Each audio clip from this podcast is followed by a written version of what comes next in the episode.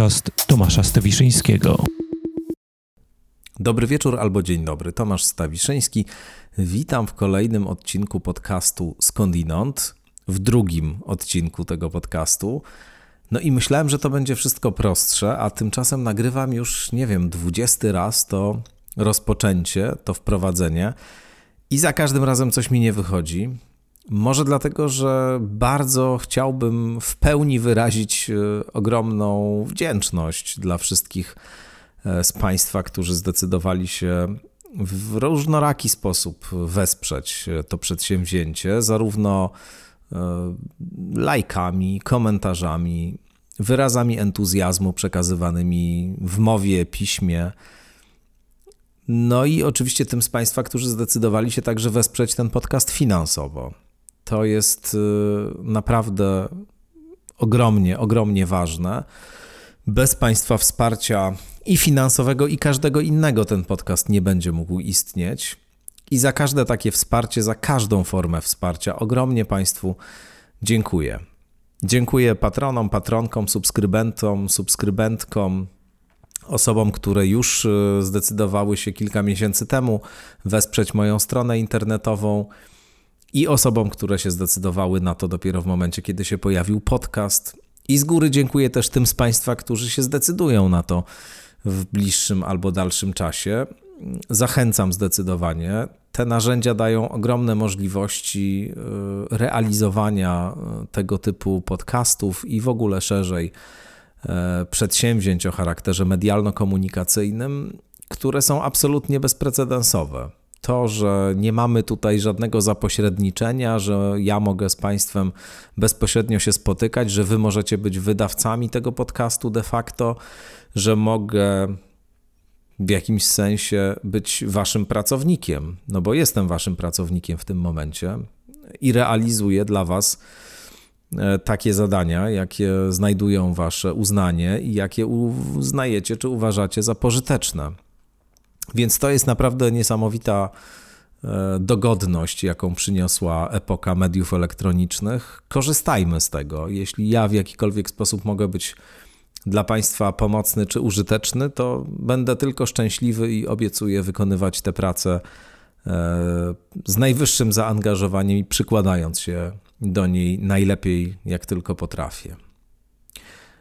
No cóż, na podziękowania to tutaj jeszcze nie raz będzie przestrzeń. Tymczasem zapraszam na kolejną rozmowę w podcaście Skądinąd. Tym razem Państwa gościem i moim gościem będzie Tomasz Terlikowski. Postać kontrowersyjna bez wątpienia, znany pewnie wszystkim e, z Państwa, bo to postać o wysokim stopniu rozpoznawalności. Proszę sobie wyobrazić, że prowadziłem całkiem niedawno e, zajęcia na jednej z warszawskich uczelni, a takie seminarium o współczesnej e, sferze publicznej, debacie publicznej. I prowadziłem na scenę postać Jordana Petersona, o którym sądziłem, że stał się tak popularną postacią, że bez mała wszyscy wiedzą, kim on jest a zwłaszcza w takiej grupie osób 20-30 lat. Okazało się, że bardzo wiele osób w ogóle nie słyszało o Jordanie Petersonie, ale kiedy pojawił się Tomasz Terlikowski, to wszyscy od razu żywo zareagowali, bo Terlikowskiego znał każdy. To pokazuje skalę rozpoznawalności e, Tomasza Terlikowskiego, no i oczywiście też skalę kontrowersji, bo jak się mogą Państwo łatwo domyślić, i to pewnie też jest reakcja, która u wielu z Państwa występuje, Miał on swoich tyleż zwolenników w tej grupie, o której mówię, jak i osoby, które, jak i były takie osoby, które zareagowały na niego bardzo negatywnie. To jest też trochę funkcja tego, jak spolaryzowana jest nasza debata publiczna i jak od razu czujemy potrzebę, żeby się opowiedzieć albo za, albo przeciw komuś albo czemuś.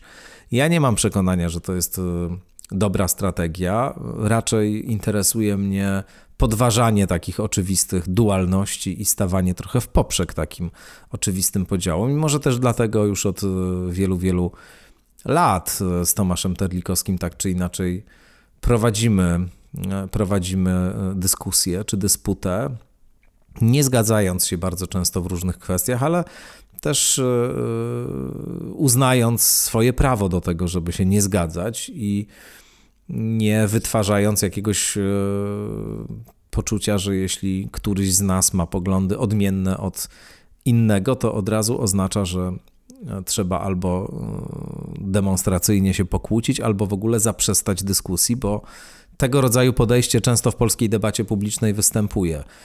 Rozmawiać tylko z tymi, którzy myślą tak samo, absolutnie nie wchodzić w żadne interakcje i w żadne dialogi z kimś, kto ma poglądy zupełnie, zupełnie odmienne. Tymczasem, jak staramy się w tej rozmowie pokazać i powiedzieć, no, żyjemy wszyscy we wspólnej przestrzeni i musimy sobie jakoś układać życie, nawet E, ci, z e, którymi e, mamy poglądy, które się nie stykają w żadnym punkcie, żyją w tym samym państwie, posyłają dzieci do tych samych szkół, są naszymi sąsiadami często albo bliskimi. No i ten rodzaj wojny, ten rodzaj poczucia, że jeśli dzielą nas poglądy, to dzieli nas wszystko, jest po prostu potwornie destrukcyjny.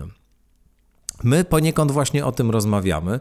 Ja rozpoczynam tę rozmowę od pytania, czy Terlikowski, tak jak uważają niektórzy y, liberalni publicyści, się jakoś ostatnimi czasy bardzo zmienił. Jego decyzja o tym, żeby wystąpić w filmie Braci Sekielskich, ostatnim także wiele różnych ostrych wypowiedzi pod adresem hierarchów kościoła tuszujących e, przypadki pedofilii, no spotkała się z takim właśnie odbiorem, że oto coś dziwnego z Terlikowskim się stało i że on być może jakoś, e, jakąś wewnętrzną transformację przeszedł. Czy tak się stało, czy nie, to Państwo usłyszą za moment w tej rozmowie.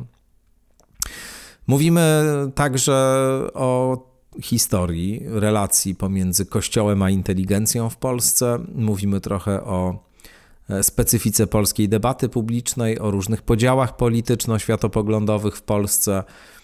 Rozmawiamy także o lewicy i prawicy, o demokracji liberalnej, ale nade wszystko rozmawiamy o kryteriach, wedle których możemy e, dyskusję prowadzić. Rozmawiamy o tym, czy wierzący i niewierzący są w stanie we wspólnym państwie wypracować jakiś konsensus, to znaczy dogadać się co do pewnych spraw, które, e, co do których są w stanie się dogadać i pozostawić przestrzeń na te, w których istnieje zasadnicza różnica pomiędzy nimi. Jak, e, jaki zakres tej różnicy jest dopuszczalny, na jakich zasadach ktoś ma prawo decydować o życiu kogoś innego w oparciu o swoje światopoglądowe przekonania. No i przede wszystkim, e, co to właściwie znaczy? Że y, religia czy światopogląd religijny y, uznaje swoje prawo do tego, żeby kształtować y, przestrzeń publiczną, żeby wpływać na prawo, żeby kształtować działanie instytucji. To omawiamy chyba w takim najdłuższym segmencie tej rozmowy, kiedy przyglądamy się kwestii legalności małżeństw jednopłciowych. Tomasz Terlikowski jest oczywiście przeciwnikiem wprowadzania takiej instytucji do polskiego prawa. Ja jestem e, zdania, że nie ma żadnych mocnych argumentów, które by nam pozwalały tego nie zrobić, że wszystko, co dzisiaj wiemy o homoseksualności i wszystko, co wiemy o tym, jak funkcjonują społeczeństwa demokratyczne, no de facto zmusza nas do tego, żeby tego rodzaju, zmusza w cudzysłowie rzecz jasna, rozstrzygnięcie wprowadzić.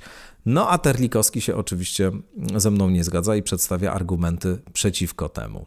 Rozmawiamy też o innych drażliwych kwestiach, w ogóle o emancypacji, o niewolnictwie.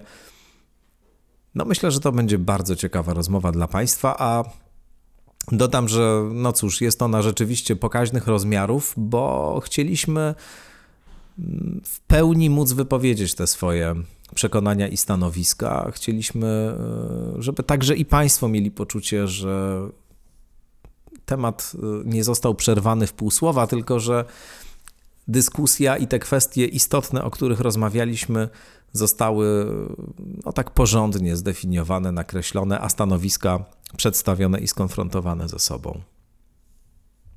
No więc y, tyle ode mnie w tym drugim y, odcinku podcastu Skądinąd, czy raczej we wstępie do drugiego odcinka podcastu Skądinąd. A teraz przed Państwem dyskusja z Tomaszem Terlikowskim, publicystą, doktorem filozofii, e, autorem wielu, wielu książek i takim, można powiedzieć, dyżurnym katolikiem, ortodoksyjnym katolikiem w Polsce. Miłego słuchania. Może na próbę coś. Dobrze, raz, dwa, trzy, cztery, pięć, sześć, siedem, Okej, osiem, dobra, dziewięć, dziesięć. dobra. Po pierwsze, to bardzo Ci dziękuję, że się zgodziłeś e, spotkać ze mną i porozmawiać w ramach podcastu Skądinąd. To, to, to jest e, super, bardzo się cieszę. E, I pierwsze pytanie zadam Ci trochę może prowokacyjne, bo jak przyglądam się różnym postom na Twój temat, a tych postów jest całkiem sporo, bo co y, się odezwiesz publicznie, to natychmiast mnóstwo komentarzy wokół tego się pojawia, ale jak się tym postom przyglądam ostatnio, to z, przynajmniej w tej bańce, w której ja funkcjonuję, czyli w tej bańce takiej bardziej liberalno-lewicowej, coraz więcej jest takich głosów, że Terlikowski się zmienił, y, że co to się stało, y, mówi ludzkim głosem, stał się może nawet poniekąd trochę jednym z nas. Cieszymy się z tego mm, powrotu Terlikowskiego do świata ludzi rozsądnych. No, oczywiście traktujemy to na razie e, ostrożnie, ale konstatujemy, że jakaś głęboka zmiana zaszła. Ty masz takie poczucie, że rzeczywiście się zmieniłeś w ostatnich latach? Ja myślę, że y, pewnie jakoś tam się zmieniłem. To wszyscy się zmieniamy, rozwijamy, idziemy w różnych kierunkach. Natomiast myślę, że y, ten obraz, który jest i z którym wszyscy mnie konfrontują, to jest obraz z pewnego czasu mojego życia, tak? w którym też pewne jakby strategie publicystyczne przyjmowałem. Natomiast jak się spojrzeć na całe moje życie, to ja zaczynałem wprawdzie w mediach katolickich, ale tworzyłem na przykład portal ekumenizm.pl z ludźmi z bardzo różnych stron. W tej chwili jeden z nich jest pastorem w Stanach Zjednoczonych i bardzo znanym liberalno-lewicowym e, publicystą e, Kazimierz Kazik Bem czy Darek Bruncz Luteranin, więc jakby to powiedzieć, moje drogi były rozmaite, publikowałem w różnych miejscach e, i rzeczywiście było tak, że był taki moment, kiedy ja przyjąłem strategię wielkiej wyrazistości w takim celu jakby Mm, ze świadomością, że trzeba się przebić przez bańkę media medialną, ale też i wtedy miałem inne teksty. To nie jest tak, że e, na przykład w sprawie pedofilii w kościele zacząłem się wypowiadać tak w tej chwili. Zawsze się tak wypowiadałem, tylko z jakichś powodów e, akurat ten przekaz nie docierał do drugiej bańki kompletnie. No ten temat nie był tak e, silnie obecny medialnie, jak jest dzisiaj obecny. To jest jakby pierwsza rzecz. Druga rzecz, dość często też w innych kwestiach wypowiedziałem, wypowiadam się nawet na kontrze do swojego środowiska, ale też niekoniecznie to przechodziło. Przechodziły wyłącznie te rzeczy, które były opatrzone dwoma lub trzema zdaniami, które były trochę napisane po to, żeby się przebiły, tylko że one zazwyczaj przesłaniały całą resztę tekstu. E, no i efekt był taki, że był jakiś mój wizerunek, e, który moim zdaniem zawsze był nieprawdziwy. Wizerunek Natomiast, taliba. Tak, zawsze był nieprawdziwy. Ci, którzy mnie znali z różnych baniek, wiedzieli, że on jest nieprawdziwy, ale trudno jest walczyć z wizerunkiem. A w pewnym momencie doszedłem do wniosku, że strategia wyrazistości, którą przyjąłem, się specjalnie nie sprawdza. Dlaczego? Dlatego, że ona przesłania przekaz. Zostają dwu, trzyzdaniowe, bardzo mocne tezy, tylko że z nich nic nie wynika. E, poza utrwalaniem pewnych wizerunków i poza utrwalaniem pewnych e, postaw. E, więc no więc po prostu zacząłem pisać trochę inaczej. Pewnie inna rzecz, która się też z tym wiązała, no to był taki moment, kiedy ja byłem funkcyjnym w różnych miejscach, tak? No, czy redaktorem naczelnym, czy wicenaczelnym, czy potem znowu naczelnym no to się wiąże z pewnymi, jakby to powiedzieć, e, zadaniami, które trzeba podejmować. Że w jakimś sensie walczysz na froncie, na którym walczy środowisko. Tak. E, I no nawet jeśli się z nim nie zgadzam, to tego nie deklaruję wprost. Można powiedzieć, że jest taki fundamentalny element tożsamości, więc, czy no może lojalności, nie tożsamości, ale lojalności środowiskowej. Natomiast no, w związku z tym, że w tej chwili nie, nie pełnię żadnych funkcji nigdzie, nie reprezentuję żadnego środowiska poza samym sobą, no to mogę jakby wprost mówić. A nie reprezentujesz go między innymi też dlatego, że w jakichś kręgach, w których funkcjonowałeś jako funkcyjny, na przykład się nie podobało to, co gdzieś powiedziałeś, albo jakaś postawa, którą przyjmowałeś, czy tak, tak, po prostu się życie poukładało? Ja nigdy nie chciałem być funkcyjnym, nie, ja nie hmm. lubię być funkcyjnym. Byłem z różnych powodów Natomiast nigdy za tym nie przepadałem. Niewątpliwie jest tak, że e, niektóre z moich poglądów, e, co ciekawe również te nieakceptowalne przez lewicę, są nieakceptowalne przez prawicę. W związku z tym no nie było dobrze widziane, jak powiedziałem, że dla mnie dobra zmiana się skończyła, kiedy w drugim czytaniu odrzucono ustawę, projekt ustawy zakazujący mm, aborcji. Nawet nie próbując nad nim pracować, bo ja się zgadzam, że on był kontrowersyjny, nawet z punktu widzenia prawicowego. Ale no nie jest tak, że jedyną drogą w Sejmie jest odrzucenie w drugim czytaniu. Jest możliwość zmiany każdego projektu i jego dopracowanie. To się nie stało. I wtedy y, myślę, że wtedy zaczął się proces, jakby to powiedzieć, y, mm, okrajania mnie środowiskowego, który mi bardzo nie przeszkadzał. Kiedy y, na samym początku rządów Prawa i Sprawiedliwości robił ze mną wywiad publicysta Tygodnika Powszechnego i zapytał się, jaką funkcję chciałbym E, spełniać w... E, Proszę nie zwracać uwagi, to, to pies, pies, tak. pies, Bertrand, który e, znany jest słuchaczom podcastu Nasze Wewnętrzne Konflikty, które prowadzę z Cwetą Dimitrową, moją żoną, nagrywamy go w domu, tutaj też nagrywamy w domu rozmowę i pies się po prostu Musiał włącza. Się odezwać, włączył się, więc on się mnie zapytał, co bym chciał robić, powiedziałem, że chciałbym być nikim najlepiej w tej dobrze zmianie i można powiedzieć, udało mi się, jestem nikim, to znaczy nie pełnię żadnej funkcji i dobrze mi z tym, mam czas, żeby czytać, pisać, nie ogranicza mnie żadna środowiskowa lojalność nie, i nie muszę funkcjonować w żadnej bańce. Mogę mówić to, co myślę i, i to, co, to, co robię, a myślę, że w związku z takim silnym podziałem bańkowym, jaki mamy, plemiennym, czasami się zapomina o tym, że są kwestie, w których na przykład w Stanach Zjednoczonych e, chrześcijanie różnych wyznań i ludzie lewicy mówią jednym głosem. To w Polsce jest prawie e, nie do pomyślenia. Są oczywiście, i to mówię też o katolikach, nie tylko o protestantach, co mogłoby można powiedzieć w przypadku tych mainline wyznań protestanckich jest dość oczywiste.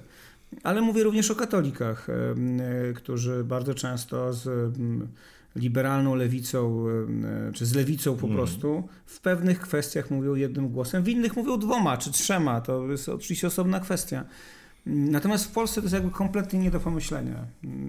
A myślisz, że to w ogóle jest y, możliwe, żeby w Polsce coś takiego zaistniało? Z uwagi choćby też na to wszystko, co dzisiaj wokół Kościoła katolickiego się dzieje, na te wszystkie dyskusje, na te wszystkie informacje też, które się pojawiają w przestrzeni publicznej na tak, jego temat. Tak bywało. Mhm. To znaczy, e, przypomnijmy, że mm, lata 20 i 30 w Polsce to też jest bardzo silny rozdział inteligencji lewicowej i inteligencji narodowej czy katolickiej, jakkolwiek byśmy ją mhm. nazywali. To były dwa środowiska, które no nazwijmy to łagodnie, nie lubiły się. W przypadku studentów to objawiało się nawet przy pomocy rozmaitych narzędzi, to nielubienie się. To znaczy no, u nas się okłada hejtem internetowym, wtedy się okładano po prostu pałkami bardzo często. Daj Boże, jak tylko pałkami, a nie czymś bardziej y, metalowym czy po prostu nie do siebie strzelano. I no jeszcze w latach 50. i 60. ten podział był doskonale widoczny. Tak? To znaczy e, rewizjoniści lewicowi, ci, którzy odchodzili powoli mm, z tej przestrzeni, albo nigdy w nią nie weszli. No to też tak było przecież, była w Polsce lewica mm, też prześladowana, ale nie komunistyczna czy antykomunistyczna, ale nawet ci, którzy od, wychodzili z tej przestrzeni komunizmu. Na początku podchodzili do Kościoła z dużą nieufnością. To doskonale widać u Kołakowskiego, który e, wychodzi z przestrzeni takiego dogmatycznego komunizmu e, już w latach 50., no, kiedy zaczyna się odwilż i powoli zmierza w kierunku zainteresowań religią, ale w wielu jego tekstach wraca jeszcze taki ton silnej nieufności wyniesiony pewnie nawet nie tylko z marksizmu, bo jego się łatwo e, w ten sposób umieścić, ale po prostu z rodzinnego domu, który był lewicowym domem polskiej inteligencji, raczej niewierzącej, raczej antyklerykalnej. I on jakby wszystkie te elementy swojego myślenia przejmował. Podobnie, to też trzeba uczciwie powiedzieć, myślała o lewicy strona katolicka, to znaczy nie ufała, mhm. przekonana była, że to zawsze prowadzi w tym samym kierunku i gdzieś pod koniec lat 60., w latach 70., między innymi na skutek e, pracy środowiska E, kiku czy więzi, ale również, to też trzeba uczciwie powiedzieć, w latach 70., choćby Adama Michnika, następuje pewne zbliżenie. Oczywiście to jest zbliżenie środowiskowe, to nie jest Kościół tak, Lewica wszyscy... Dialog, słynna tak, książka. słynna książka Kościół Lewica Dialog, e, bo jest wspólny wróg, wspólny przeciwnik. To zjawisko no, przetrwało do pewnego stopnia do tej pory. Mamy te środowiska e, coraz mniej liczne i coraz mniej znaczące, ale są, które jakoś próbują to tak. kontynuować. Zresztą nawet widać w dyskusjach i wewnątrzkatolickich, i wewnątrz, nazwijmy je żartobliwie, gazetowyborczych. Tak, znaczy z jednej strony mamy całe środowisko, które wierzy głęboko w dialog w kościele katolickim. Mówię, może mniej znaczące niż w latach 90 czy 80., ale mama. A z drugiej strony mamy Adama Michnika, który czasami się kompletnie nie potrafi dogadać z młodego pokolenia lewicowcami, dużo bardziej antyklerykalnymi niż jemu w ogóle kiedykolwiek by do głowy Myślę, że, że Gazeta Wyborcza i środowisko Gazety Wyborczej operowało zawsze tą ideą kościoła otwartego, to znaczy miało zawsze takie wyobrażenie, że te polskie kościoły są w zasadzie dwa. Jeden jest praktycznie taki jak oni, a drugi jest y, y, no, zupełnie na antypodach. Pytanie, na ile to znaczy, ta to, idea, to, czy ten mit kościoła otwartego, na ile to w ogóle było tak, prawdziwe. Tak, to jest oczywiście osobna kwestia. To znaczy, ja myślę, że on do pewnego stopnia jest opisem też pewnej rzeczywistości.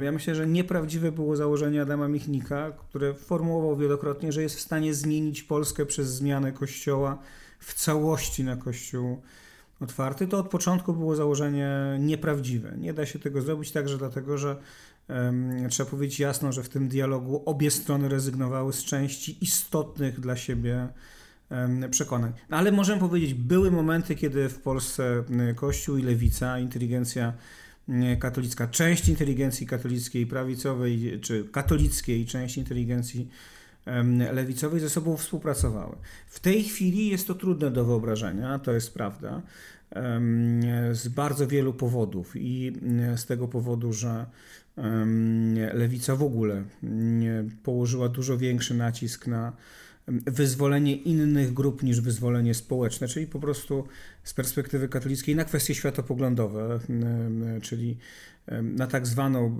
przez lewicę równość małżeńską, na prawa osób LGBTQ i, i tego typu rzeczy które e, z perspektywy e, katolickiej są trudne do e, zaakceptowania.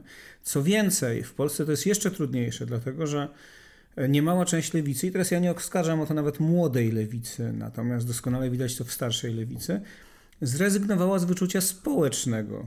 To znaczy zostawiła tematy społeczne, przyjęła w dużej mierze diagnozy, no nie Jacka Kuronia, który E, wprawdzie zgadzał się na reformę Balcerowicza z lewicowego punktu widzenia w ogóle niedopuszczalne, ale, no ale zgadzał się na nie, choć ich nie akceptował do końca, tylko przyjął po prostu diagnozę Leszka Balcerowicza, czyli stała się w dużej mierze neoliberalna.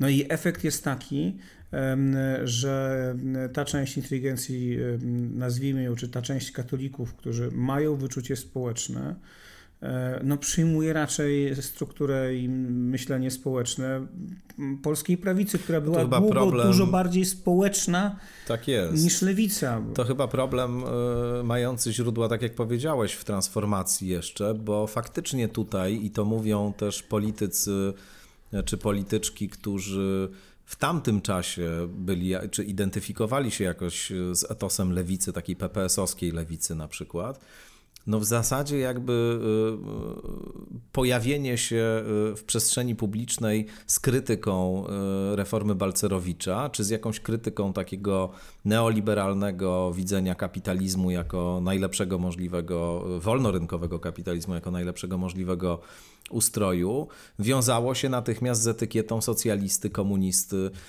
i na dobrą sprawę nie było na to w ogóle miejsca. Ta narracja była tak hegemoniczna wtedy, tak jednostronnie forsowana. Może nie było e, innej opcji, może te lata e, komunizmu doprowadziły do, do, do konieczności zbudowania takiego kontrapunktu twardego. Nie wiem. Różne są na ten temat opinie. Natomiast niewątpliwie właściwie e, przyjęto, że wolnorynkowe myślenie jest jedynym dostępnym, jedynym prawomocnym. Ale ja bym nawet powiedział Lewica się skoncentrowała bardziej na kwestiach e, światopoglądowych rzeczywiście. Ale zwróć uwagę na jeszcze jedną rzecz, bo gdyby to było tylko o to chodziło, to może by było prościej, ale stracono na lewicy nawet takie myślenie o tym, mm, o tym, o czym mówił choćby, czy szczęśliwie, czy nieszczęśliwie realizował, to jest inna kwestia. Jan Olszewski, który był przecież człowiekiem lewicy, PPS-owskiej lewicy, zaangażowany w loże i twórca loży masońskiej, później człowiek niepodległościowej lewicy całe swoje życie, do końca swoich dni, który skończył w Układzie Polskim po prawej stronie, bo mówił, że tak. reformy Balcerowicza zawierają niesprawiedliwy element, bo nie zgadzał się z tezą, że no jak się komuś nie udało, to jest jego wina, no i że musi ponieść tego konsekwencje. I takich losów ludzkich w polskiej debacie było kilka czy kilkanaście. No nie jest przypadkiem, że pierwsze duże, naprawdę duże e, redystrybucje społeczne przeprowadzał w Polsce, przeprowadzało w Polsce Prawo i Sprawiedliwość. Nie SLD za swoich rządów, a rządziło. E, przypomnijmy. No to, że Platforma nie, może nie jest wielkim zaskoczeniem, ona zawsze się deklarowała jako partia chadecko-liberalna, e, niezależnie od tego, czy chadeckość i liberalność daje się łatwo ze sobą połączyć, bo o tym też się rzadko kiedy nie pamięta, że to nie jest takie proste, że Hadecja w większości krajów zachodnich była raczej partią centrową, no, z lekkim przechyłem w prawo albo z lekkim przechyłem w lewo, ale nigdy nie była partią liberalną, e, bardzo liberalną gospodarczo. Ten ustrój społecznego kapitalizmu czy społecznej gospodarki rynkowej niemiecki był budowany w dużej mierze przez Hadeków w połączeniu mm, z socjaldemokratami. Można powiedzieć, że różniąc się w tam szczegółowych rozwiązaniach czy w światopoglądzie, oni budowali bardzo podobny system gospodarczy, mając w pamięci, że głęboki kryzys ekonomiczny e, z końca lat 20. i początku lat 30.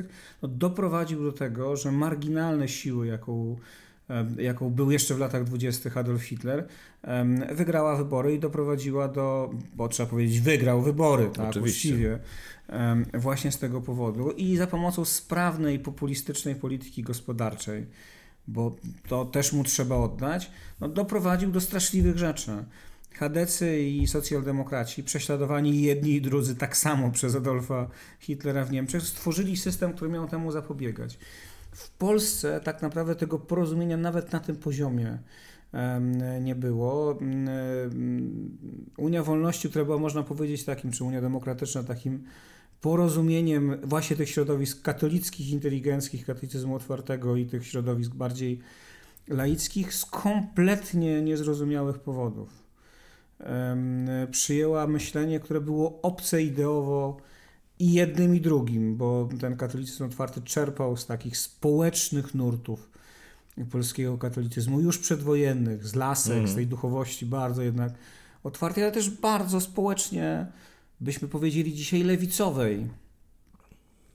No i był obcy e, tym nurtom, które tworzyły KOR, a później tą, nazwijmy ją laicką część ruchu Solidarność, która również była raczej społeczna niż, bardzo liberalno czy neoliberalna. To jest prawda, ale wiesz, wydaje mi się, że dzisiaj bardzo, znaczy, wydaje mi się, że właściwie nie można sobie, bo chciałem powiedzieć, że bardzo trudno, ale myślę, że nie można sobie wyobrazić e, partii lewicowej, która stawia wyłącznie na kwestie społeczne, w tym rozumieniu, o którym teraz mówisz, to znaczy na kwestie właściwie ekonomiczno-społeczne, związane z bezpieczeństwem nie wiem, zatrudnienia, dostępnością do usług publicznych i tak dalej, a rezygnuje całkowicie z tej sfery, nazwijmy ja to światopoglądowej. Znaczy, jakby nie mówię, w tej chwili lewica na całym świecie poszła w bardzo konkretnym kierunku.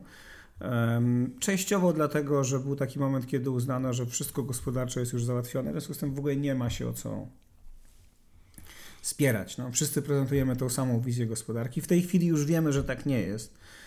Po drugie, dlatego, że rzeczywiście te rozmaite poziomy e, transformacji lewicy doprowadziły do tego, że chce doprowadzić do emancypacji mniejszości już nie tych robotniczych, tylko rozmaitych innych mniejszości, o tak powiedzmy, bo to nie tylko seksualne, przecież chodzi o różne mniejszości.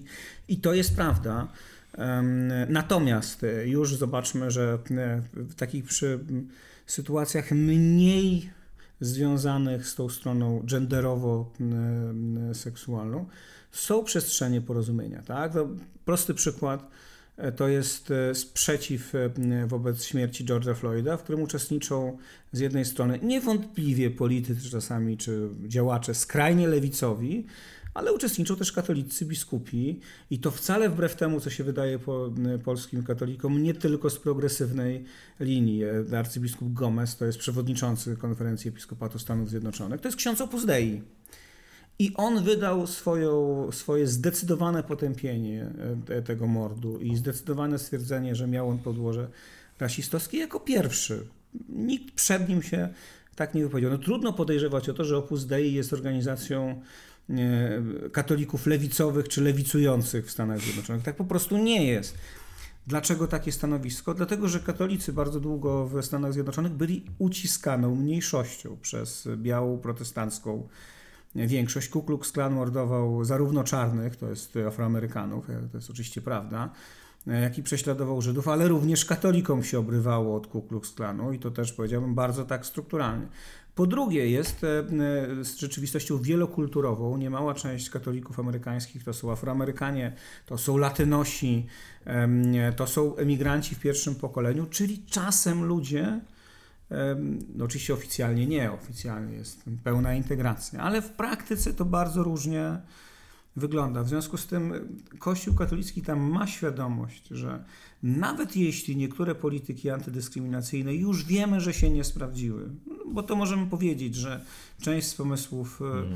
antydyskryminacyjnych po prostu się nie sprawdza, albo wywołuje tak głęboką niechęć na przykład białej części populacji, tej biedniejszej, tej sfrustrowanej, tej często żyjącej na poziomie wcale niewiele wyższym od od społeczności afroamerykańskiej, a czasem na niektórych wioskach amerykańskich i na niższym poziomie, e, wywołuje frustrację, złość i pogłębia podział, wcale go nie zasypuje. Więc możemy to stwierdzić, co w niczym nie zmienia faktu, że w sprawie sprzeciwu wobec rasizmu e, amerykańska, nazwijmy ją lewica, tam się to oczywiście nazywa liberałowie i amerykańscy katolicy, a przynajmniej część hierarchii mówi niemal jednym głosem i takich przestrzeni, jest więcej. To też jest ciekawe, że Wiesz, to, to w Polsce jest... na przykład, mm. zwróć uwagę, zamiast dyskutować o realnych e, problemach, jakie mamy e, i w tej sprawie oczywiście mielibyśmy dyskusję, ale część kościoła, także prawicowego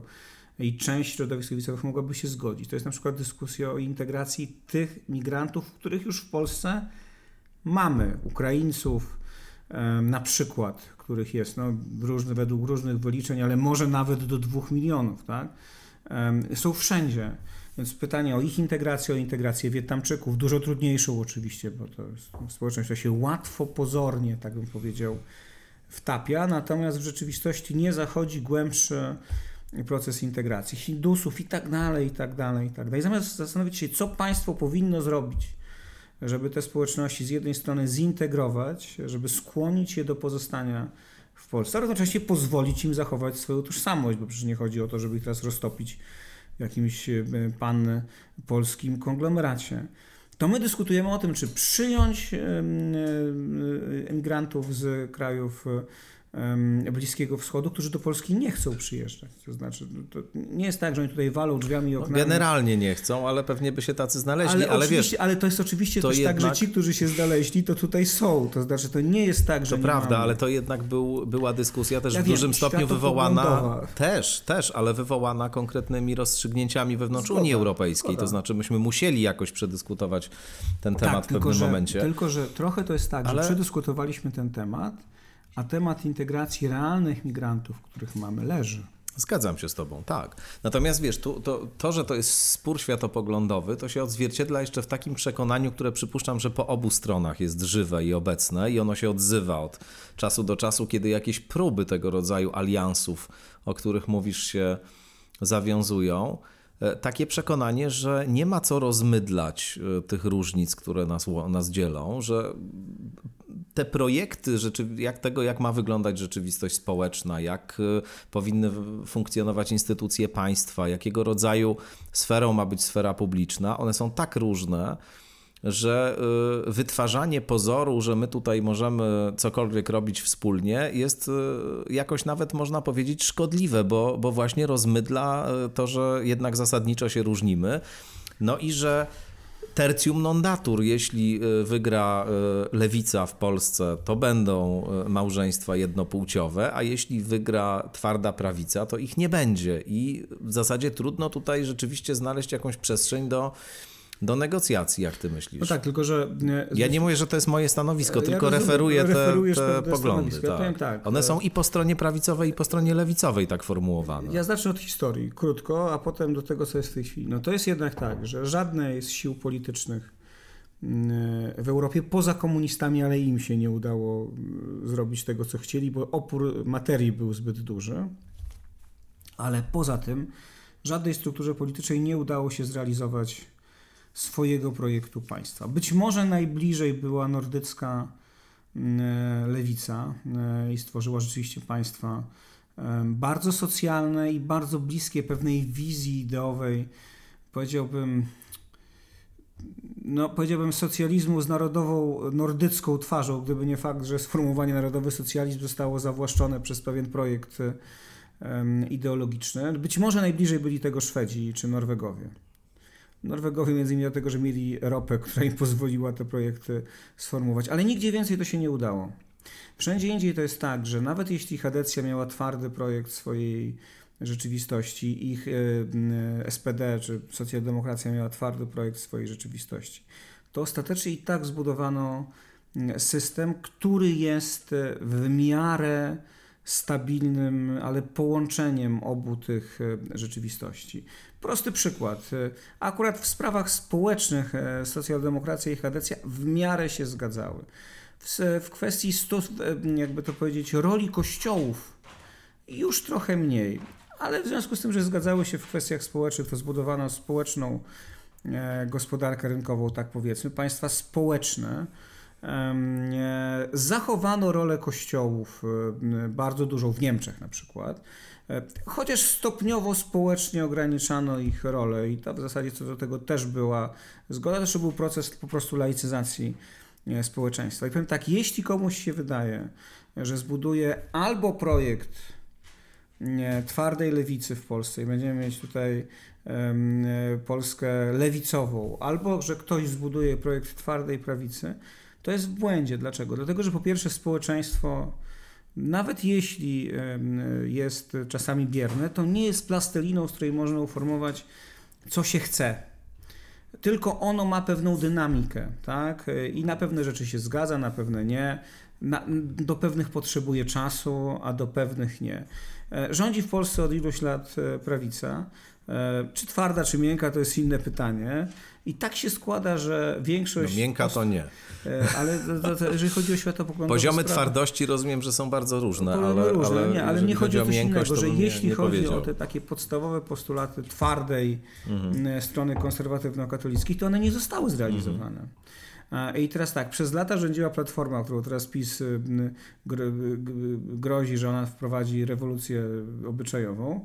I przypomnę, Platforma też nic w sprawie rewolucji obyczajowej, albo bardzo niewiele nie, zrobiła. Teraz, nawet gdybyśmy założyli na chwilę, co wydaje mi się mało prawdopodobne, e, że wygrywa, wygrywa, podkreślam, nie, że ma dobry wynik, tylko wygrywa lewica spod znaku partii Razem. E, To jest bardzo mało prawdopodobne, żeby przeprowadziła takie reformy, jakby chciała, bez bardzo silnego oporu społecznego. Przynajmniej w tej chwili. No może w tej Co chwili to oznacza? E, To oznacza tyle, że każda ze stron musi się liczyć z drugą. To po pierwsze. Po drugie, jeśli wszystko ustawimy ideowo, to nie porozumiemy się w żadnej sprawie, a w jakichś sprawach musimy się porozumieć. Tak? Znaczy jakby no, nie ma takiej opcji, Mm. żebyśmy nie porozumieli się w żadnej ze spraw. I wreszcie trzecia sprawa, która, m, której jakby brak świadomości jest dla mnie porażający po każdej ze stron. Wszyscy jesteśmy dziećmi tej samej epoki. Słuchaliśmy podobnej muzyki, czytaliśmy podobne książki, jesteśmy uformowani przez podobną kulturę i nawet jeśli przyjmujemy odmienne tropy polityczne, to w gruncie rzeczy bardzo często używamy tych samych narzędzi intelektualnych do zrozumienia rzeczywistości. I z, tej choćby, z tego choćby powodu powinniśmy e, ze sobą umieć rozmawiać albo próbować rozmawiać. I być może ostatnia kwestia. E, To jest oczywiście trochę gdybanie, taka futurologia, ale zatrzymajmy się na nim na chwilę. Mamy sytuację, w której wszystko wskazuje na to, stoimy na progu jednego z najgłębszych w ostatnich dziesięcioleciach kryzysów ekonomicznych. Wszystko na to wskazuje.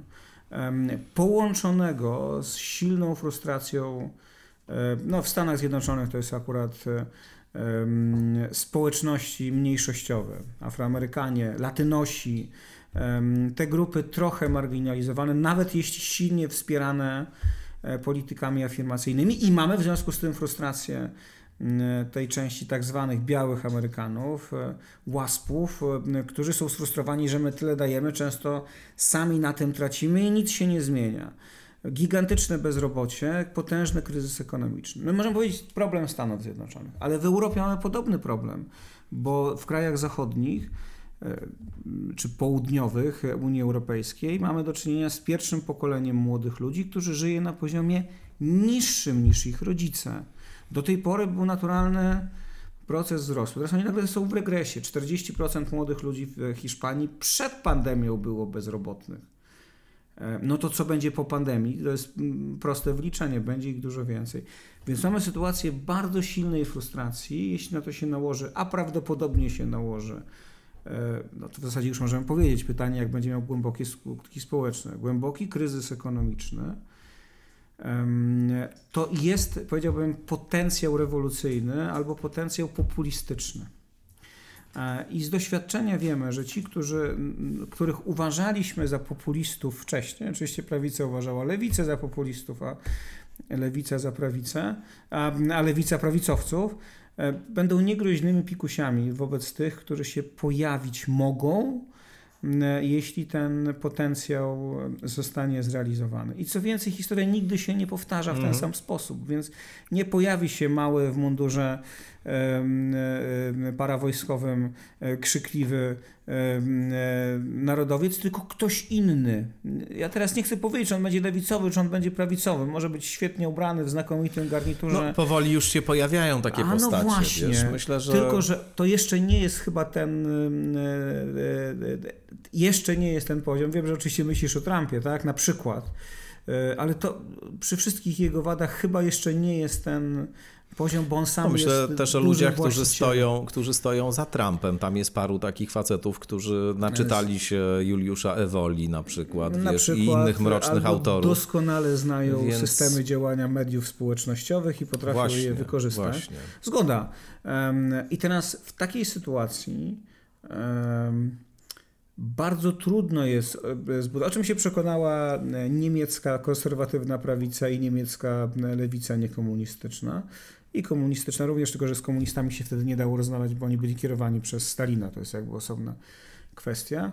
Nie zatrzymano tamtego pochodu. I dopiero kiedy się jakoś dogadano w tych podstawowych rzeczach, to udało się zbudować e, i w miarę bogate i w miarę bezpieczne Niemcy i udało się zbudować przy wszystkich wadach włoskiego systemu, ale właśnie dzięki dogadaniu się włoskiej lewicy i włoskiej chadecji udało się zbudować w miarę stabilne przez jakiś czas włoskie państwo. Więc ja mówię tyle. E, przy wszystkich jego wadach, przy świadomości, że to jest państwo tworzone, my czasem o tym zapominamy, ale tworzone z kilkunastu niewielkich państwek, którego ludzie na początku XX wieku nawet nie mówili jednym językiem. Znaczy, śmiejemy się z włoskich żołnierzy, że nie wykonywali rozkazów. Niekiedy wynikało to z tego, że ich nie wykonywali, bo ich nie rozumieli, ponieważ oficer był z innego regionu Włoch niż e, żołnierz i po prostu mówili innym dialektem, radykalnie innym dialektem. Mm -hmm. Ale to już zostawiam w tej chwili te, te, historyczne analogie, więc musimy czasem się spróbować, e, e, nie mówię, że dogadać we wszystkim, nasze wizje rzeczywistości będą różne ale są takie momenty, kiedy trzeba ze sobą mm, współpracować i co więcej, no musimy mieć świadomość, nikomu się jeszcze nie udało zbudować takiego państwa, jak chciał. Nawet rewolucja francuska, krwawa, zakończona no, mocnymi prześladowaniami także rewolucjonistów, zmieniła głęboko Francję. To nie znaczy, że wyeliminowała z niej ten wątek e, konserwatywny czy kontrrewolucyjny. On wracał w różnych konfiguracjach, pojawiał się z powrotem, pewne symbole, znaki i tak dalej wracały. Nie ma rzeczywistości tworzonej pod sznur ideologiczny, po prostu jej nie ma. I warto o tym pamiętać. To prawda, to jest, yy, tylko to wymaga yy, takiego metapoziomu w myśleniu o polityce, wyjściu trochę poza takie oczywiste emocje, które dzisiaj polityką rządzą, to znaczy poza emocje związane z takimi łatwymi identyfikacjami ze swoją grupą, łatwymi identyfikacjami z pewnym zespołem wartości, przekonań itd.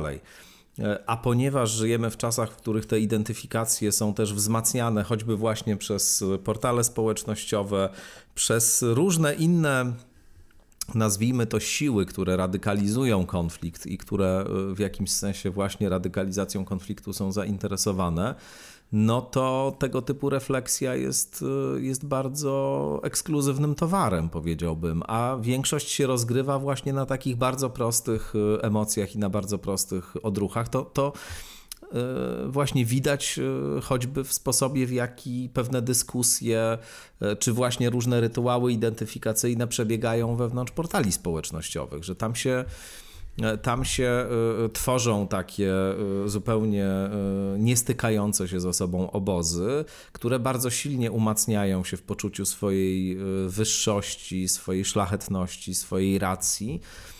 I na dobrą sprawę nie ma dialogu pomiędzy tymi sferami. Ewentualnie jak się pojawia dialog, to on się rozgrywa poprzez dwie zasadnicze emocje, czyli oburzenie i, i szyderstwo w kierunku właśnie tych, którzy którzy myślą inaczej. I mówiąc szczerze, jak czasami się przyglądam tym dyskusjom i tym kulom śniegowym, które się toczą po e, Facebooku czy po Twitterze. Twittera to w ogóle nie ogarnia, mówiąc szczerze, to jest nie, nie, nie na moją głowę, ale, ale po, Facebook, po Facebooku to, no to jestem trochę przerażony. No, trudno się z tym nie zgodzić, z tym, że ja bym powiedział, że tu w ogóle trudno mówić o dialogu, tak? To znaczy, bo jeszcze jedna rzecz się zmieniła. Powiedziałeś, że rzeczywiście dwie główne emocje to jest oburzenie, ewentualnie Szydera. Natomiast to bierze, bierze się z jednej rzeczy. Myśmy przestali zakładać, że ktoś się myli. Kategoria pomyłki jest kategorią niemoralną. Ktoś się pomylił, źle rozeznał rzeczywistość, wyciągnął z niej złe wnioski. To się zdarza. I mogę uważać tego człowieka, który się myli, nadal za dobrego, mm, spójnego człowieka, który w jakiejś sprawie popełnia błąd. W tej chwili, a może ja popełniam błąd, bo jakby to powiedzieć, dużo łatwiej jest myśleć o sobie, że się mylę, kiedy myślę o tym w kategoriach poznawczych. Natomiast w naszych czasach my nie mówimy, że ktoś się myli, ktoś jest złym człowiekiem. No, mm. Jeśli ktoś w ten sposób myśli, to nie może być dobrym człowiekiem. No to w ogóle jest nie, nie, nie, nie do pomyślenia, ale jest po prostu niemoralny. Zgoda. I teraz um, dużo trudniej jest sobie myśleć, że się mylę, jeśli musiałbym przyjąć, że w związku z tym jestem niemoralny, jak się mylę. I dużo trudniej jest rozmawiać z kimś, o kim sądzę, że on jest z definicji niemoralny. I tu obie strony, to jest aż zabawne, że również relatywiści moralni mają taką, i to otwarcie mówiący, że są relatywistami moralnymi, bo oczywiście przyznanie się do tego wcale nie jest takie oczywiste. I tak używają tego mechanizmu. No, ci, którzy myślą inaczej od nas, są głęboko niemoralni. Bo w takiej sytuacji nie ma rozmowy. Niemoralnych Błądzących można tu cudzysłów nawrócić, przekonać albo pogodzić się z tym, że myślą inaczej. Ale ludzi niemoralnych trzeba wyeliminować ze społeczeństwa. To jest oczywiście pewne zradykalizowanie. No na pewno wyeliminować z dyskusji. A na pewno wyeliminować z ze społeczeństwa. A optymalnie byłoby jakoś doprowadzić do tego, żeby ich poglądy się nie reprodukowały, czyli żeby w następnym pokoleniu były one nieobecne. I to jest, i w takiej sytuacji dyskusja już jest po prostu niemożliwa. Tak? To znaczy przy tym założeniu tak naprawdę na dzień dobry wykluczamy mm, dyskusję i obie strony mają tendencję do takiego e, myślenia. Amerykańscy kognitywiści czasem analizują na przykład język amerykańskiej polityki i mówią, lewica sama sobie odbiera możliwość zrozumienia Trumpa, bo na dzień dobry wyklucza wszystkich jego e, wyborców. Znaczy, no nie jest w stanie ich zrozumieć, bo zakłada, że to są ludzie niemoralni. Nie widzi moralnych podstaw, żeby głosować nie było wątpliwości, bardzo często prawica wyklucza kompletnie zrozumienie intencji mm, lewicy, bo uważają za działanie niemoralne i niedopuszczalne. Na to nakłada się jeszcze jedna rzecz, o której bardzo często zapominamy. Znaczy, nakłada się taki bardzo tani makiawelizm. Znaczy, pewnie sam Niccolo Machiavelli byłby załamany, jakby zobaczył, do czego się wykorzystuje jego myśl.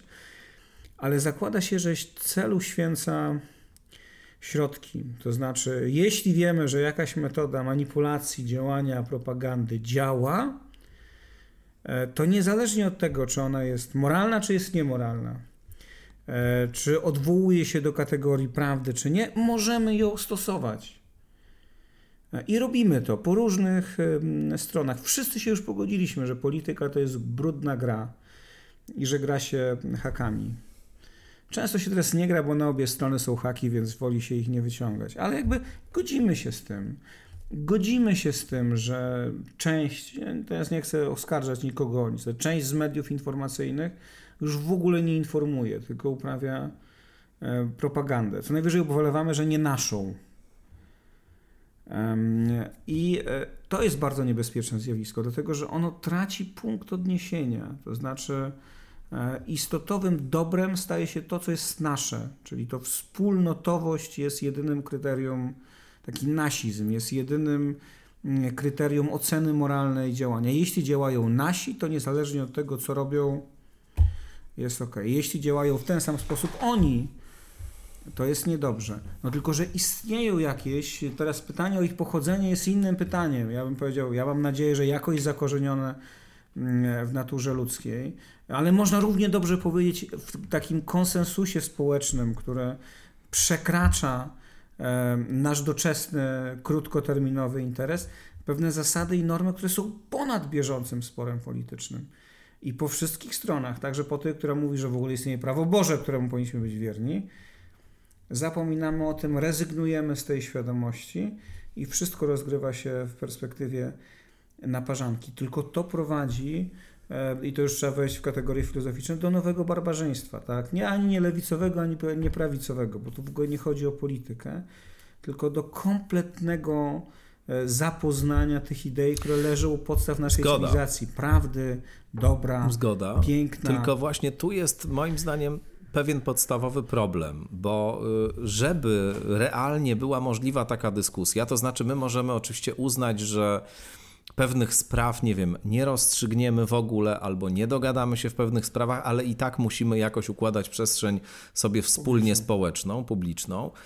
E, to prawda. Natomiast e, no, musimy mieć, żeby ta dyskusja była możliwa, pewne zewnętrzne wobec nas kryteria, które nam pozwalają prowadzić jakieś rozumowanie, posługiwać się jakimiś argumentami i tak dalej. I teraz chyba główny problem polega na tym, tak, tak myślę, w dyskusjach pomiędzy osobami religijnymi i osobami niereligijnymi, że one nie rozporządzają tym sam, tymi samymi zewnętrznymi kryteriami. To znaczy, w momencie, kiedy mamy państwo deklaratywnie neutralne wobec kwestii światopoglądowych, wiem, że ty uważasz, że nie ma czegoś takiego, to za moment możemy jeszcze do tego wrócić ale w każdym razie mamy założenie takie, że sfera publiczna nie jest kształtowana w oparciu o przekonania religijne, tylko, o, tylko wynika z no właśnie, pewnych innych procedur uzyskiwania uzasadnionych e, zdań dotyczących rzeczywistości, no to, e, że tak powiem, zgadzamy się wszyscy na wycofanie się z pewnej części swoich e, oczekiwań, uroszczeń, po to właśnie, żeby móc e, wspólnie e, funkcjonować w tym obszarze, co do którego nawet nie tyle się zgadzamy wszyscy, tylko co do którego jesteśmy w stanie przy pomocy pewnych narzędzi intelektualnych wypracować jakieś wspólne stanowisko. No bo od pewnego momentu już się zacznie różnica, ale do pewnego momentu jeszcze możemy na przykład prowadzić jakby w oparciu o o pewne reguły logicznego rozumowania i empirię, jakiś rodzaj, jakiś rodzaj dyskusji. E, no i wiesz, pytanie, czy coś takiego jest możliwe? No to jest e, pytanie już ściśle filozoficzne, tak? To znaczy, mówiąc wprost, czy od momentu przełomu nominalistycznego, a tak naprawdę od momentu no, gdzieś od wczesnego, może nie wczesnego, renesansu i baroku, kiedy zaczyna się kształtować ta nowożytna filozofia, w dużej mierze bez udziału katolików. No, Kartezjusz jest takim ostatnim mm, do XX ja tam wieku. paru było deklaratywnie. No, deklaratywnie paru było, różnie było z ich... No, ale co ciekawe, luteranów było więcej, tak? Leibniz, y, kryptokatolik, bo on w wielu miejscach był taki, powiedziałbym, no, ale luteranin formalnie. Hegel, teolog luterański w młodości. Kant, nudny do bólu purytański luteranin. Kierkegaard, y, luteranin, no wprawdzie tam pogubiony, ale luteranin. Husserl, nawrócony z judaizmu luteranin. No, w XX wieku już się pojawi kilku katolików. Edyta Stein, której jej płeć i narodowość uniemożliwia karierę akademicką i sprawia, nie, to, nie tylko to oczywiście sprawia, sprawia, że zostaje siostrą zakonną katolicką. Już w XX wieku paru ważnych, czasami nawet nawróconych na katolicyzm filozofów będziemy mieli, McIntyre i tak dalej. Ale gdzieś do XX wieku jakby te drogi się rozeszły, to znaczy myśl katolicka pozostała w przestrzeni scholastyki, bo nawet nie tomizmu tak naprawdę, bo to ta myśl niewiele miała wspólnego z takim klasycznym myśleniem tomistycznym. Była scholastyką, która polegała na tym, co pięknie opisuje Gilson zresztą, że e, no, po prostu udowadniano, że każdy inny pogląd jest absurdalny, kompletnie nie przejmując się jakby jego wewnętrzną krytyką. No i zaczęliśmy mówić zupełnie dwoma różnymi e, głosami. I oczywiście gdzieś w XX wieku zaczyna się próba e, zbliżenia tych dwóch języków, której E, takim najbardziej znanym przykładem jest koncepcja praw człowieka, tak? no, która no właśnie po II wojnie światowej jakoś była próbą pogodzenia myślenia tej strony laickiej, niezależnie od tego, że wśród tych laickich myślicieli byli też ludzie deklaratywnie i realnie wierzący. To też trzeba powiedzieć w różnych, w różne wyznawcy różnych kultów mhm. chrześcijańskich i nie tylko chrześcijańskich. Także Także byli Żydzi, religijni niekiedy, a niekiedy niereligijni. E, więc, e, więc jest ta próba pojednania, której takim ze strony katolickiej, nie jedynej, bo byli też ojcowie laicy, jest choćby Jacques Maritain. I jest ten, ta, ta próba. Ona oczywiście, znowuż możemy powiedzieć, jest próbą tymczasową, bo już widzimy, że rozumienie praw człowieka wyewoluowało w różne strony nawet jeżeli się opieramy na tym samym fundamencie, jakim jest ten, ta, ta wspólna deklaracja praw człowieka, no to strona laicka ją nazwijmy tak, czy lewicowa, będzie miała kolejne poziomy, kolejne etapy praw człowieka, na które już strona religijna, tak ją nazwijmy, bo nawet niekoniecznie tylko katolicka mm, się nie zgodzi. No dobrze, ale jeśli mamy tworzyć jedno społeczeństwo, a je tworzymy, to poza tym, że musimy stwierdzić, że są takie rzeczy, w których się nie dogadamy, albo w których możemy jedynie ustalić zestaw punktów różnicujących, no to po pierwsze musimy ustalić w miarę spójny język, znaczy co rozumiemy, nawet jeśli różnimy się w tych definicjach, to przynajmniej wiedzmy, w czym się różnimy. Ale po drugie, musimy stworzyć przestrzeń polityczną, i w przestrzeni politycznej my się nie musimy zgadzać filozoficznie. Powiedziałbym tak, no, wielkim dorobkiem Europy, okupionym straszliwą ceną rzezi wojny, wojen religijnych w Europie jest to, że po najpierw wprowadzeniu zasady czyje państwo tego religia, czy czyj teren tego religia i po takim procesie błyskawicznej konfesjonalizacji, kiedy dwie wspólnoty, które były przecież kulturowo bardzo sobie bliskie, w ciągu 100 lat się od siebie oddaliły dużo bardziej niż by na to sugerowało różnice doktrynalne. Znaczy, między powiedziałbym takim ortodoksyjnym luteranizmem a ortodoksyjnym katolicyzmem w XVII wieku były różnice, ale one nie były tak kluczowe, żeby doprowadzić do tak silnego rozerwania, ale impuls konfesjonalizacji był tak silny, że mieliśmy dwie, dwie, dwa wrogie obozy. No ale jednak nauczyliśmy się, e, zachowując religijność, Kościół katolicki w długim też procesie akceptacji różnorodności religijnej. Ja mam świadomość, że były orzeczenia, które to odrzucały, było odrzucenie modernizmu, ale ostatecznie doszliśmy do momentu, w którym mówimy sobie, możemy być różnych wyznań, różnych religii. Tu i sta powstanie Stanów Zjednoczonych miało swoje znaczenie, chociaż pamiętajmy, różnorodność religijna w Stanach Zjednoczonych początkowo oznaczała zgodę na to, że można być różnego wyznania mm. protestanckiego, niewiele więcej. E, katolicy czy Żydzi niespecjalnie mieli czego szukać w tych Stanach. To się zmieniało, ale to nie był taki prosty proces. Więc w tym procesie nauczyliśmy się żyć, mimo że mamy różne Mm, poglądy. Ja akurat nie podzielam tej Rawlsowskiej takiej idei, że mamy się wycofać ze swoimi poglądami i zostawić sferę publiczną wolną od nich. Mam to nie chodzi o to, że wolną. Chodzi o to, że ona, żeby ona była pewnym właśnie punktem wspólnym, ale punktem wspólnym zdefiniowanym na podstawie pewnych procedur y, osiągania zdań o świecie, które są y, niezależne tak, od tylko, naszych upodobań, fantazji, tylko, że tu jak ponieważ się wiesz, sprawdzają. Dojdziemy do tego momentu, w którym mnie nazwiesz, nazwiesz postmodernistą, doskonale wiesz, że już w założeniach mamy różne rozumienia tych standardów osiągania zdań.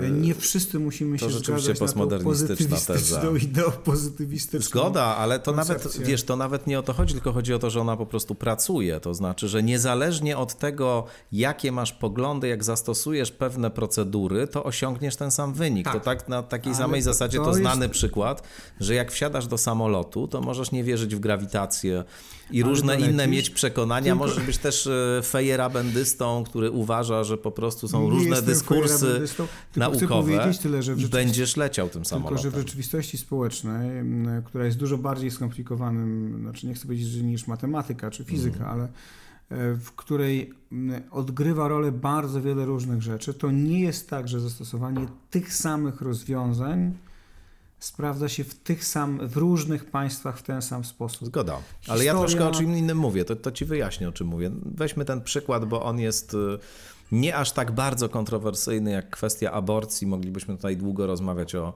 o legalizacji aborcji. Nie, aborcji. Do tego nie dojdziemy tutaj do żadnego Natomiast, problemu. natomiast y, y, znaczy, mo, można, by, można by argumentować w pewien specyficzny sposób za tym, że, że trochę to stanowisko takie bardzo fundamentalistyczne religijnie jest jest nierzetelne intelektualnie, ale, ale z innych poziomów, z innych, z innych powodów, z innych powodów niż, niż byś myślał, bym argumentował za tym.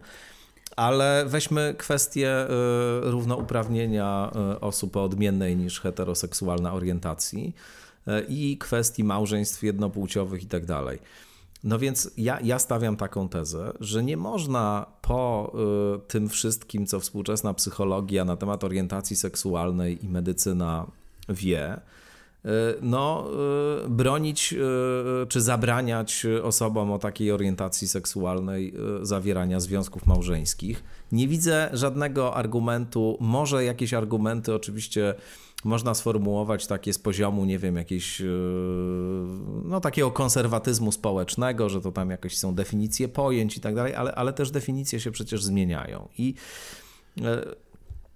co tutaj mam na, na, na wsparcie tej tezy? No, mam właśnie cały proces badania, rozumienia tego, czym jest orientacja seksualna, na czym, e, na czym ona polega, jak się rozkłada w populacji, jak się e, rozkłada w populacjach innych niż e, ludzie zwierząt i tak dalej, i tak dalej. To jest pewna wiedza, to jest pewna wiedza z zakresu psychologii, fizjologii człowieka.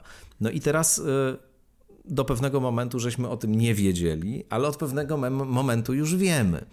Więc y, po jednej stronie masz wiedzę, a po drugiej stronie jednak masz pewną mitologię religijną. I teraz ja odpowiem w ten sposób. Po jednej stronie masz wiedzę zinterpretowaną, tak? bo z faktu, i z tym nie dyskutuje, nikt nie dyskutuje, że um, jakaś część populacji ludzkiej jest y, homoseksualna i że te wskaźniki są w miarę no, na różnym poziomie są też przez różnych e, naukowców stane, ale w miarę stałe, tak powiedzmy, że to, to, tu się jakoś bardzo dużo nie zmienia. Wiemy, że osoby homoseksualne były w każdej mm, kulturze. To też wiemy i to też wiemy z historycznych badań, że już wskaźnik osób biseksualnych czy mających doświadczenia homo i heteroseksualne zmienia się w zależności od e, poziomu akceptacji kulturowej. To też wiemy.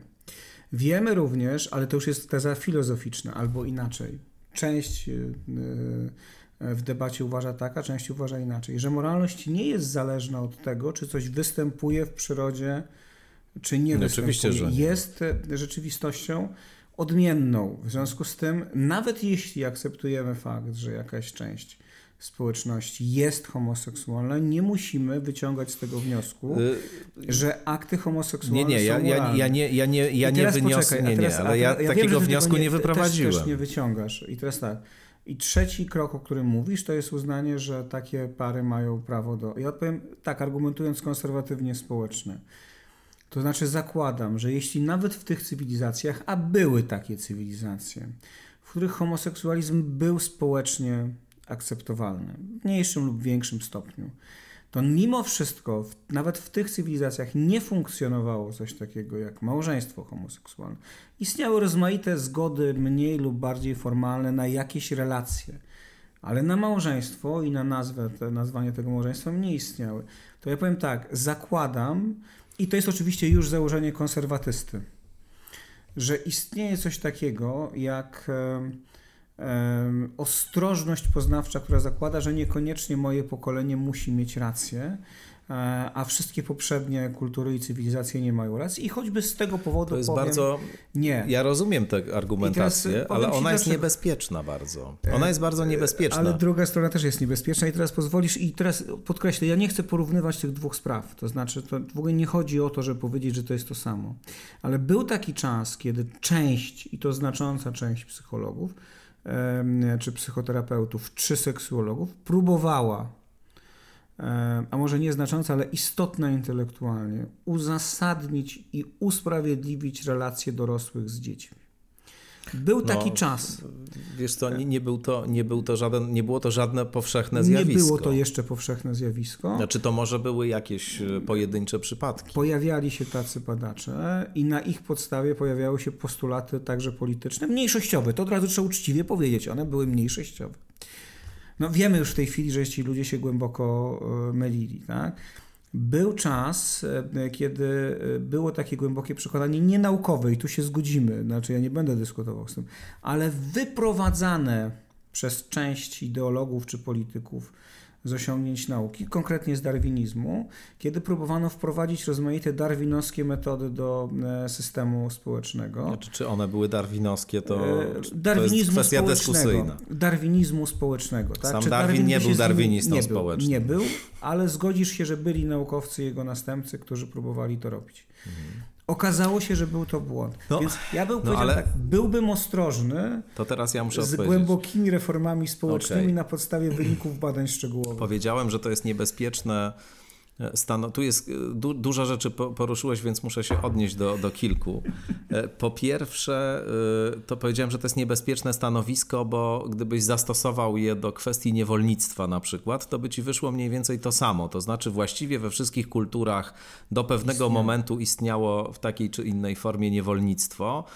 E, równie dobrze osoby, które wypracowały, e, co było w ogóle bardzo ciekawym e, historycznie zjawiskiem. Adam Hochschild napisał świetną książkę tak, Zrzucić kajdany o, o, o tym, jak niewolnictwo zostało zniesione. Zresztą tu można by argumentować, że pewne pewne y, y, stanowiska, które tam były wypracowywane przez ludzi, którzy aktywnie przyczynili się do zniesienia niewolnictwa, miały też źródło w chrześcijaństwie, w pewnej interpretacji chrześcijaństwa, w kwakierstwie na przykład. Ale też mamy kilku ale... dominikanów z XVI wieku. Zgoda, to... zgoda, zgoda, ale, ale to, to, to jest już inna zupełnie kwestia. Natomiast można by argumentować konserwatywnie, że właśnie to by byli jacy, i zresztą w ten sposób argumentowano za tym, żeby niewolnictwa nie tak. znosić i że to będzie oznaczało jakąś straszną społeczną rewoltę i będzie tak, degrengoladą i, i, i Zaraz czymś strasznym. się do następnych argumentów. Ja powiem tylko dwa zdania, odnosząc się do tego, ale wiesz również doskonale, jako także znający świetnie historię myśli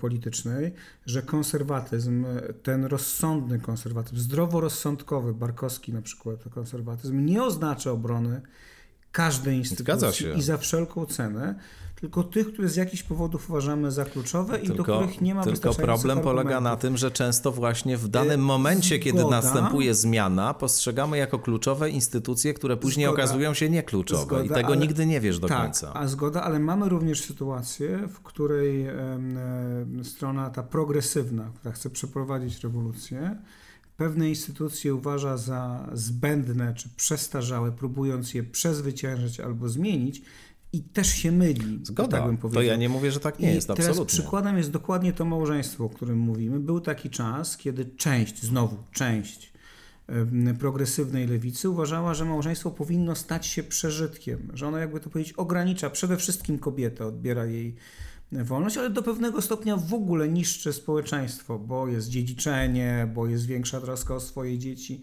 niż o inne i tak dalej, i tak dalej, i tak dalej. I próba rozłożenia tej instytucji dokonana wprost w Rosji Sowieckiej. Tak? Ja oczywiście teraz nie chcę powiedzieć, że to był klasyczny model rozwoju lewicy, ale tam podjęto, zakończyła się klęską. Wiemy, czego przykładem jest choćby staranie o równość małżeńską. Że akurat w tym sporze rację mieli konserwatyści mhm. rodziny nie no, bronili, chociaż znaczy, oczywiście znaczy, wiesz, układ pamiętaj, rodzinny się zmienił. Pamiętaj, że to szło w pakiecie i to było rzeczywiście y, zdemontowanie czy rozmontowanie, bo postanowiono y, dekre, dekretem odgórnym jakby po tak. prostu te sprawy rozwiązać. A my tutaj jednak mówimy o czym innym, to znaczy mówimy o pewnym poszerzeniu pola, a nie o tym, żeby rozstrzygnąć definitywnie, że na przykład katolicy nie mogą zawierać heteroseksualnych małżeństw. Mówimy o tym, że wprowadzamy jeszcze jakąś jedną instytucję społeczną, ale teraz tu muszę dochodzimy nie, nie, muszę, do tego, muszę czy to jest głęboka zmiana, czy nie. Moim bo, zdaniem tak, twoim zdaniem nie, ale bo, dobrze kończy. Y, nie, ja nie wiem, ja nie wiem, tylko y, nie znajduję w tej chwili mocnych argumentów, żeby tego zakazać. O to mi chodzi. E, nie, nie mówię, że to na 100% jakby będzie, nie wiem, zaowocuje fantastycznie, społecznie i tak dalej, choć wydaje mi się, że nie mam przesłanek, żeby uważać, że doprowadzi to do jakiegoś załamania struktury społecznej. Raczej, ja odmiennie, ale dobrze raczej nie. argumentację. Nie ma, nie ma takich e, doniesień z krajów, w których instytucja taka funkcjonuje. Natomiast e, tutaj chodzi o coś innego. Wspomniałeś o tych przykładach. E, owszem, generalnie rozwój nauki, e, także tych nauk humanistycznych, a może zwłaszcza nauk humanistycznych, bo psychologia to jest jednak w dużym stopniu nauka humanistyczna, to jest e, rozwój przebiegający z różnymi meandrami, pomyłkami, jakimiś ślepymi zaułkami itd. Tak Natomiast akurat nauka ma tę właściwość jaka, jako jedyna instytucja ludzkiej myśli, która polega na samokorygowaniu się nieustannym. To znaczy, to są to są pewne procedury, zresztą cały czas doskonalone, bo jak popatrzymy na współczesną naukę, to ona, wiesz, z takim XIX-wiecznym scjentyzmem, który głosił e, prometejsko, tak, że nauka nam rozwiąże wszystkie problemy, niewiele ma wspólnego. Raczej ja to postrzegam jako, jako system niezwykle skromny, nawet najskromniejszy, który właśnie polega na tym, że nieustannie wszyscy zakładają, że się mylą i ciągle nawzajem się sprawdzają e, po 15-20 razy powtarzając E, różne eksperymenty, stawiając te hipotezy, testując je, etc. Jak wchodzisz w to środowisko, z jakimś swoim badaniem albo z jakąś hipotezą, to, to puszczasz to w obieg i wszyscy chcą udowodnić, że nie masz racji.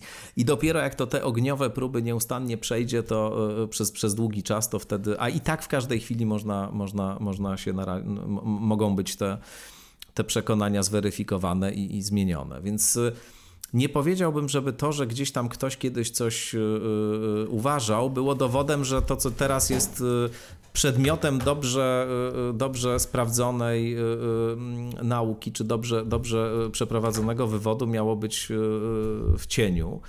E, wiesz, przypominam sobie taki przykład, e, który, z którym z upodobaniem posługiwał się Thomas Sass, taki antypsychiatra amerykański, bardzo ciekawa postać zresztą pod wieloma względami, libertarianin twardy, który miał taką bardzo krytyczną opinię na temat psychiatrii, uważał, że to w ogóle jest pseudonauka i miał jakieś tam argumenty za tym, ale na przykład posługiwał się z upodobaniem przykładem e, e, powszechnie diagnozowanej w XIX wieku na amerykańskich plantacjach choroby o nazwie drapetomania.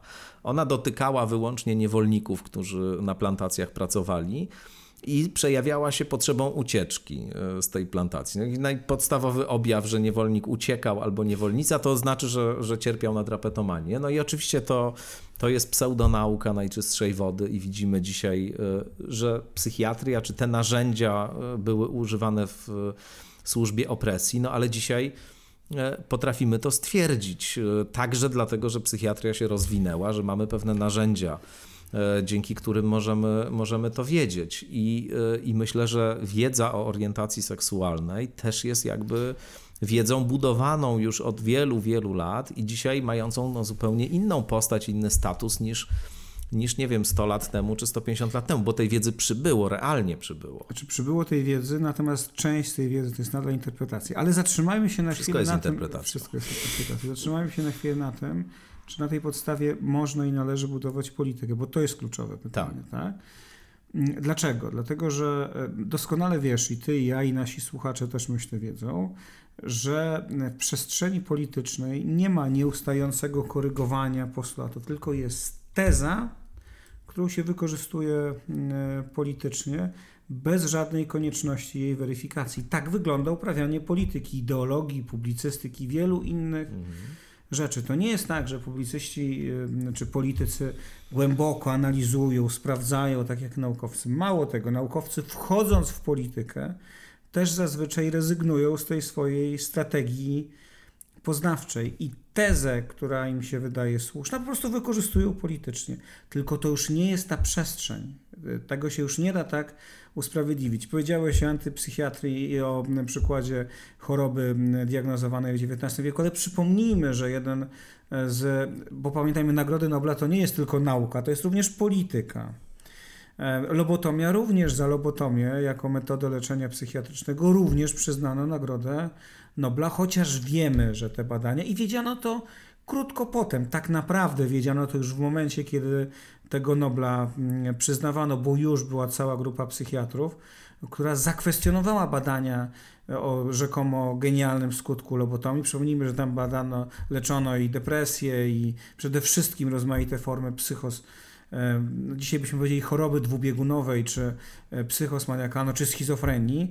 I jedynym wskaźnikiem, że się człowiekowi polepszyło, a sam twórca tej metody mówił, że wkładamy człowiekowi taki wiertarkę, czy taki wiatraczek w płaty czołowe i robimy mu sałatkę warzywną z mm, płatów czołowych. No jedynym e, jak, jakby wskaźnikiem, że się polepszyło, było to, że człowiek był spokojny.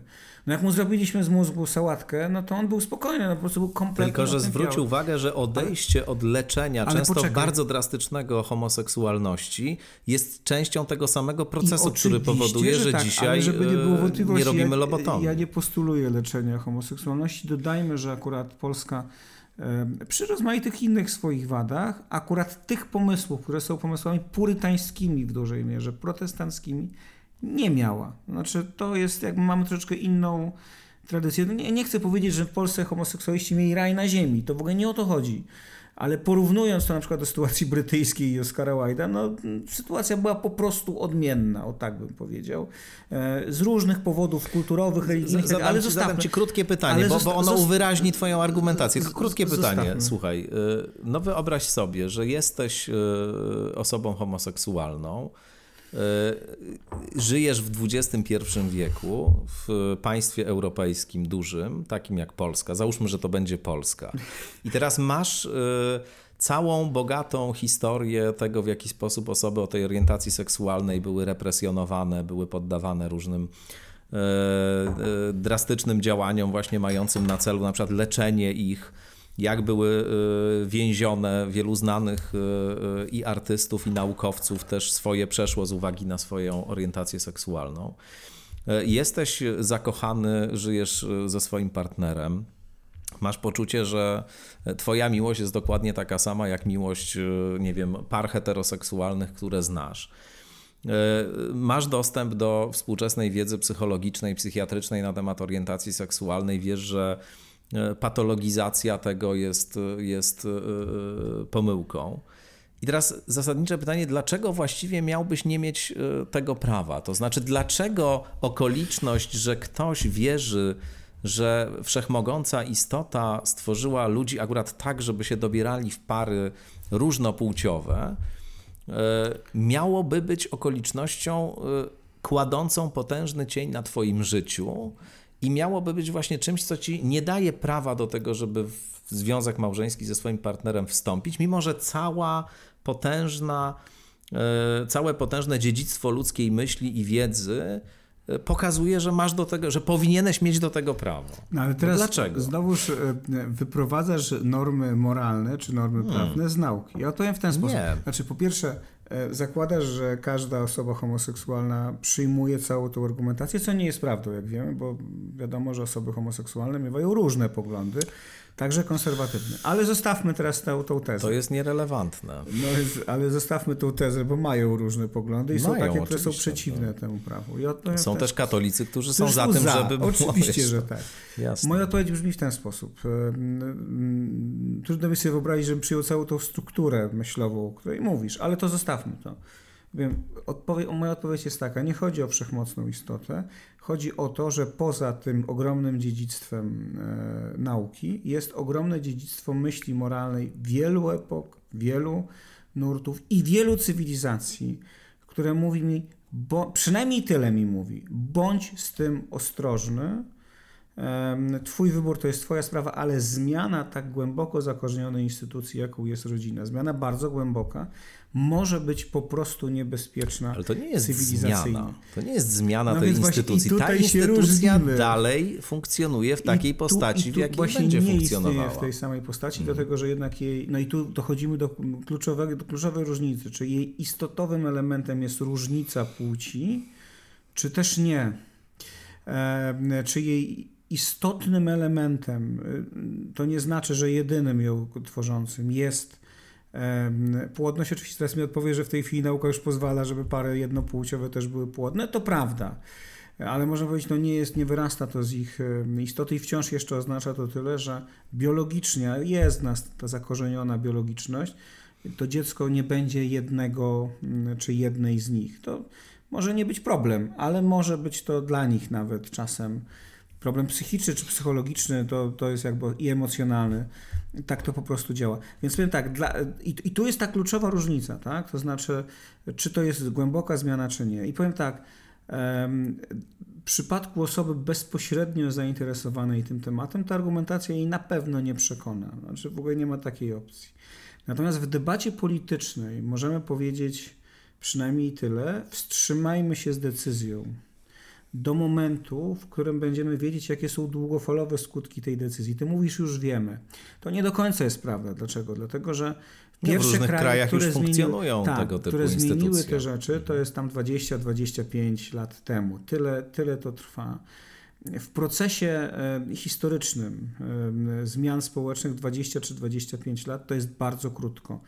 Mało tego, no tak naprawdę. Wiesz, e, znaczy Zgoda, ja, ja to rozumiem już abstrahując od tego, że w Wielkiej Brytanii konserwatyści są zwolennikami Ale tego. Hiszpanii też są Oczywiście i, i, można dobrze, i można dobrze argumentować Ale na rzecz tego, można... żeby właśnie wprowadzić tę instytucję, bo ona daje pewien porządek, właśnie stabilizuje, jakby Wiesz, działa na rzecz argument, takiej... bo czołowi ideolodzy alt-prawicy amerykańscy to są czasami działacze gejowscy, więc to... to oczywiście. Więc jakby to powiedzieć, to, to, to, że gdzieś ktoś jakby myśli w ten sposób i sprzeciwiają się tym pomysłom, więc zostańmy na poziomie argumentów, nie, nie, a nie, że ja, są konserwatyści. Oczywiście, ale ja nie mówię, że, że oni są i to jest takie zupełnie niezwiązane z tym konserwatyzmem, tylko że ja sobie, dla mnie ta argumentacja konserwatywna ma sens po prostu. Rozumiem, że można jakby przy pewnym rozumieniu konserwatyzmu tak. uznawać, że instytucjonalizacja takich relacji jest lepsza niż nieinstytucjonalizacja, ale dla mnie jest pytanie inne, to znaczy...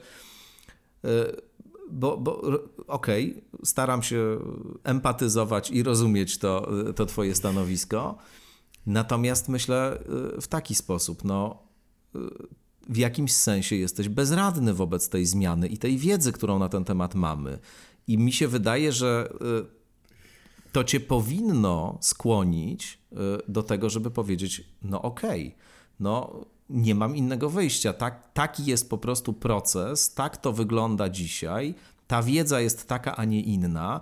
Ja nie mam dobrych argumentów i nie mam dobrej podstawy w swoim jakby światopoglądzie, swoim który jednak dotyczy, dotyczy rzeczy nieweryfikowalnych w dużym stopniu. I moje przekonania dotyczące tego, jak powinien świat wyglądać w dużym stopniu, zakorzenione są właśnie w narracji, która jest nie do sprawdzenia w żaden sposób. Ja z nią wiążę emocje głębokie, jestem przekonany, że to prawda, ale nikt nie może sprawdzić, że to jest prawda. Ale zwróć uwagę. Nie mam legitymacji do tego, żeby aż tak ingerować w ludzkie życie. To znaczy, żeby komuś powiedzieć, nie masz prawa tego zrobić. Ale to jest teraz tak. E, to, jakie są jego wybory życiowe, ja w to nie ingeruję. Tak? To znaczy, to, to jest jego no. wybór, czy on żyje z tym mężczyzną, czy, czy ona żyje z tą kobietą. E, I co do tego nie ma już sporu. Pytanie brzmi, czy mam prawo zmieniać głęboko zakorzenioną, powtórzę jeszcze raz, w różnych cywilizacjach instytucję społeczną i odpowiadam nie odwołując się w ogóle do religijności, zwróć uwagę, nie? Jeszcze na razie w ogóle no, nie rozmawialiśmy o mojej wierze. Ona się zmieniała totalnie. Tak, Małżeństwo w XIX zgoda, wieku i małżeństwo poczekaj, dzisiaj to jest to w ogóle coś zupełnie różne, innego. różne rzeczy, ale akurat ten element małżeństwa się nie zmieniał, że był to układ mężczyzny i kobiety, nawet w sytuacji, bo oczywiście mamy jedną radykalną zmianę w historii myśli ludzkiej i to akurat w przestrzeni cywilizacji judeo-chrześcijańskiej, tak powiedzmy, czyli odejście od poligami. Mhm. I to jest zmiana radykalna, trzeba powiedzieć, rzeczywiście bardzo głęboka um, i głęboko zmieniająca rozumienie małżeństwa, ale nawet w poligamicznym rozumieniu małżeństwa to jest związek mężczyzny i kobiety ze świadomością, że w większości kultur wyglądało to w ten sposób, że kobiety mieszkały osobno, a mężczyzna do nich przychodził, tak? To znaczy, że w tym momencie, kiedy realizowane było małżeństwo, to to był jednak układ jednego mężczyzny i jednej kobiety, nawet jak on miał kilka tych kobiet, e, czy kilkanaście, czy kilkadziesiąt, bo oczywiście to był też znak statusu, kobieta była traktowana i dobrze, że to się zmieniło jako własność bardzo często. Natomiast akurat ten, ten element tego układu, że to jest mężczyzna i kobieta, jest niezmienny. Co do tego, że rozumienie małżeństwa, rozumienie rodziny, rozumienie dzieciństwa, młodości i masy innych rzeczy się zmieniło, że nasze małżeństwa nie mają nic wspólnego z XIX-wiecznym ich rozumieniem, a XIX-wieczne ich rozumienie nie miało nic wspólnego z XVI-wiecznym, to jest fakt, ale ten element jest niezmienny i on z jakiegoś powodu jest niezmienny. Nie muszę się odwoływać od razu do woli nieskończonego e, Boga, bo dodajmy też, też uczciwie rzecz ujmując, mamy teologie, które też usprawiedliwiają małżeństwo homoseksualne. Mamy no wyznania chrześcijańskie, które takich małżeństw udzielają. Ja mówię intelektualnie, nie wchodząc na poziom teologii, bo ta dyskusja byłaby bardzo długa, też ciekawa, owocna i tak dalej, ale nie wchodzimy na poziom teologii. Zachowajmy ostrożność, nie podejmujmy takich działań, które jednak głęboko zmieniają mm, tą rzeczywistość. Nie mówię przy okazji, że odbierajmy ludziom pewne uprawnienia, że nie ułatwiajmy im życia i tak dalej, ale ta instytucja ma pewne rozumienie ono jest głębokie, powtórzę jeszcze raz, uzasad ma jest głęboko i w różnych cywilizacjach przyjmowane. Więc nie dla zmieniajmy mnie, tego, wiesz, bo możemy rozłożyć wszystko. Rozumiem, ale dla mnie ta kwestia ma bardzo wiele wspólnego z kwestią zniesienia niewolnictwa i równouprawnienia kobiet. E, I wydaje mi się, że to jest bardzo podobna argumentacja, jak argumentacja przeciwko tym e, zmianom. To znaczy, że, że można łatwo popaść jakby w tego rodzaju, w tego rodzaju myślenie, które owszem jakby korzysta z tego, z tak. tego lęku przed zmianą czy ostrożności wobec zmiany, która jest zrozumiała dla mnie, żeby nie było ale też ignoruje pewne elementy, które z kolei mi się wydają istotne, a które ty bierzesz za błąd naturalistyczny, czyli za wyprowadzanie wartości z faktów, a w moim poczuciu to, to, to, to nie na tym polega. Wyjaśnię. Myślę, że te zmiany społeczne, które zaszły, powiedzmy od momentu zniesienia niewolnictwa, później zniesienia różnych innych form dyskryminacji osób o odmiennym kolorze skóry, choć oczywiście wiemy, co dzisiaj nawet teraz dzieje się w Stanach Zjednoczonych wokół, wokół e, pewnych zinstytucjonalizowanych, jeszcze głęboko osadzonych w tym społeczeństwie form rasizmu. E, ale także co się wydarzyło przy okazji e, emancypacji kobiet, równouprawnienia kobiet, przyznania im prawa głosu, czy w ogóle przyznania im e, podmiotowości prawnej, no bo jeszcze mamy we wspomnianym XIX wieku w Stanach Zjednoczonych sytuację, kiedy na przykład pozostając w kręgu psychiatrii, mąż może y, żonę wysłać do szpitala psychiatrycznego na dożywotni pobyt po prostu dlatego, że uważa, że ona jest y, histeryczna na przykład albo że jest niespełna rozumu i nikt nie będzie, y, nikt nie będzie protestował. Więc jakby to, ale to, że to się zmieniło, wiąże się także z przyrostem wiedzy. To znaczy my rozwijając y, y, naukę, czy rozwijając metody pozyskiwania informacji o świecie, dowiedzieliśmy się także poza innymi zmianami ekonomicznymi, historycznymi, społecznymi itd., tak Dowiedzieliśmy się także, że ludzie o innym kolorze skóry nie są głupsi, gorsi, nie mają innego ciała, innego mózgu, innego umysłu, aniżeli ludzie o białym kolorze skóry i że e, e, kobiety też nie są e, pod żadnym względem w tych pasmach, które nas interesują, nie wiem, inne albo gorsze od, od mężczyzn. I Moim zdaniem to, to jest ten argument, który ja A ja który odpowiadam ja w ten sposób. Wiedza tutaj ma znaczenie. Co do zasadniczej równości, no nie ma sporu. Ale odpowiadam w ten sposób. Postulat równości małżeńskiej, czy poszerzenia rozumienia małżeństwa nie jest postulatem naukowym, jest postulatem politycznym.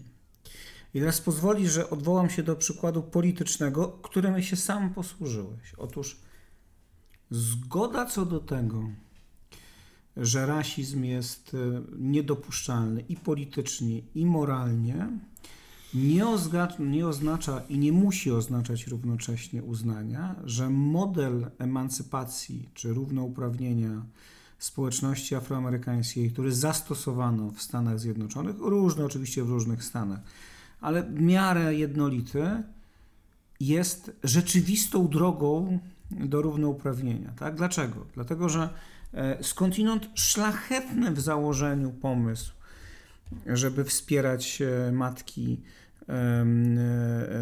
Afryka, afroamerykańskie, które wychowują swoje dzieci, doprowadził do tego, że drastycznie zmieniła się demograficznie struktura czarnej rodziny. Czarne afroamerykańskie rodziny były do lat 60. ostoją afroamerykańskiej tożsamości. Znaczy, ta tożsamość przetrwała dlatego, że te rodziny trwały z różnych powodów, ale były mocnym elementem strukturalnym, umocnionym jeszcze religijnie, tymi czarnymi formami teologii, czy i też naciskiem zewnętrznym białego rasizmu, to jest osobna kwestia.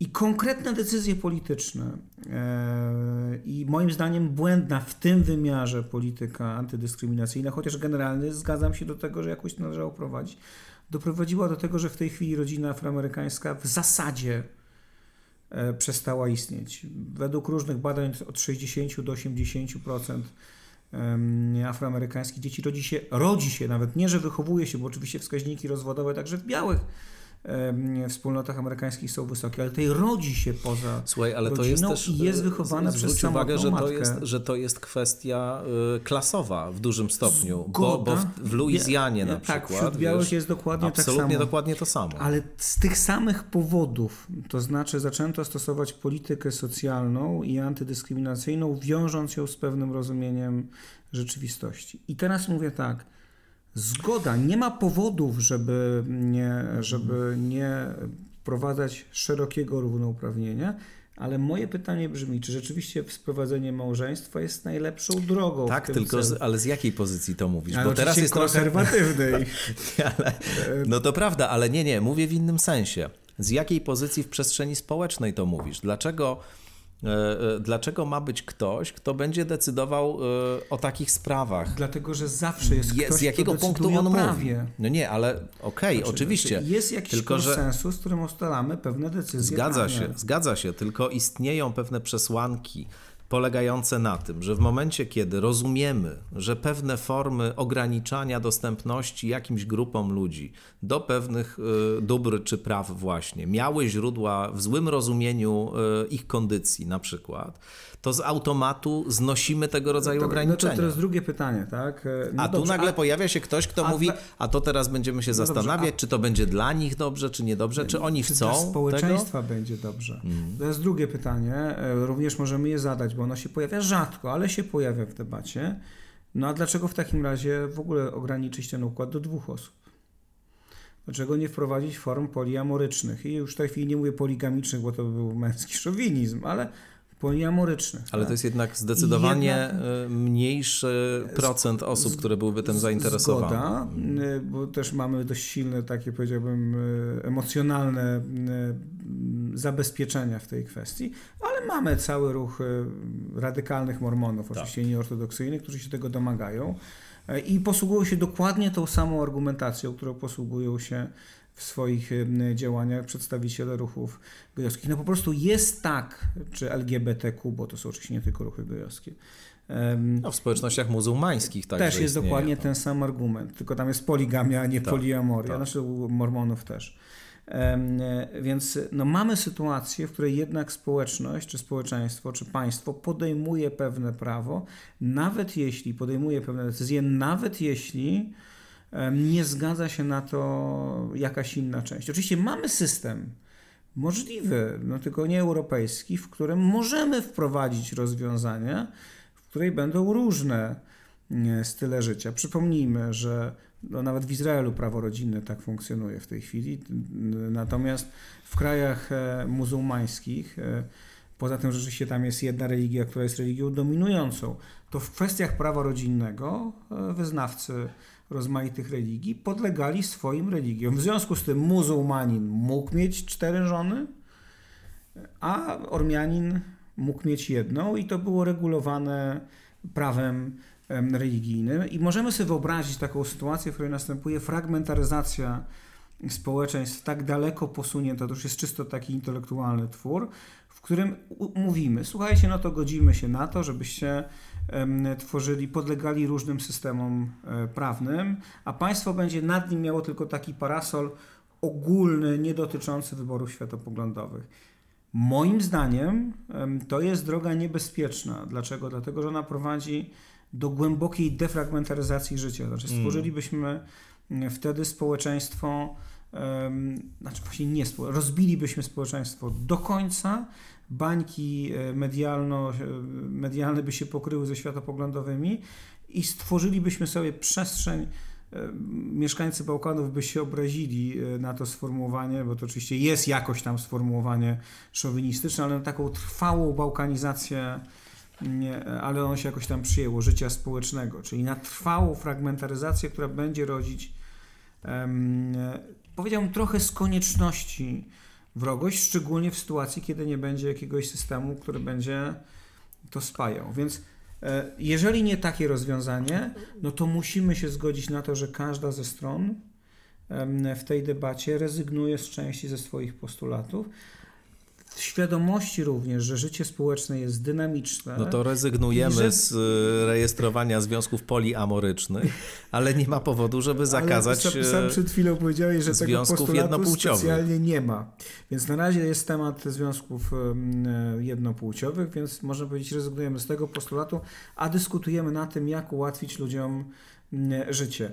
Ze świadomością, że życie społeczne jest rzeczywistością dynamiczną, w związku z tym może się okazać, że za 10, 20 czy 30 lat będziemy. Ja wiem oczywiście, że nie no, przy pewnym myśleniu postęp idzie w jednym kierunku, ale to jest nieprawda i to doskonale Słuchaj, to jest, obaj wiemy. Nie, nie, oczywiście. Ja, ja też nie, nie głoszę takiego poglądu. Ty nie głosisz, ale jakby on się pojawia Jasne. czasem w debacie, że za 20 czy 30 lat będziemy, czy za 10, bo rozwój następuje dużo szybciej, będziemy dyskutować o czymś innym, w jakim kierunku Zobaczymy.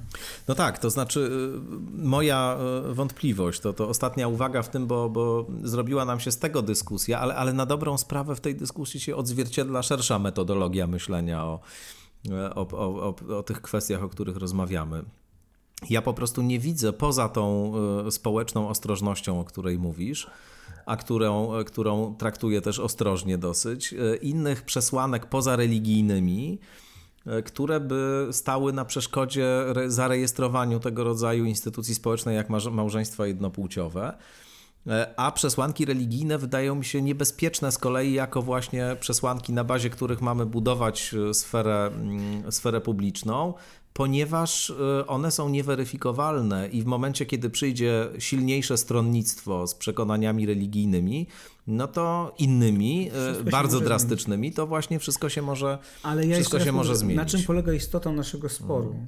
Na tym, że inaczej rozumiemy znaczenie tej zmiany. Mm. Tak? To musi jest tylko poszerzenie, ono nic istotnego nie zmienia. Ja mówię, e, zachowajmy ostrożność, ponieważ z jakichś powodów tak było, a nie inaczej.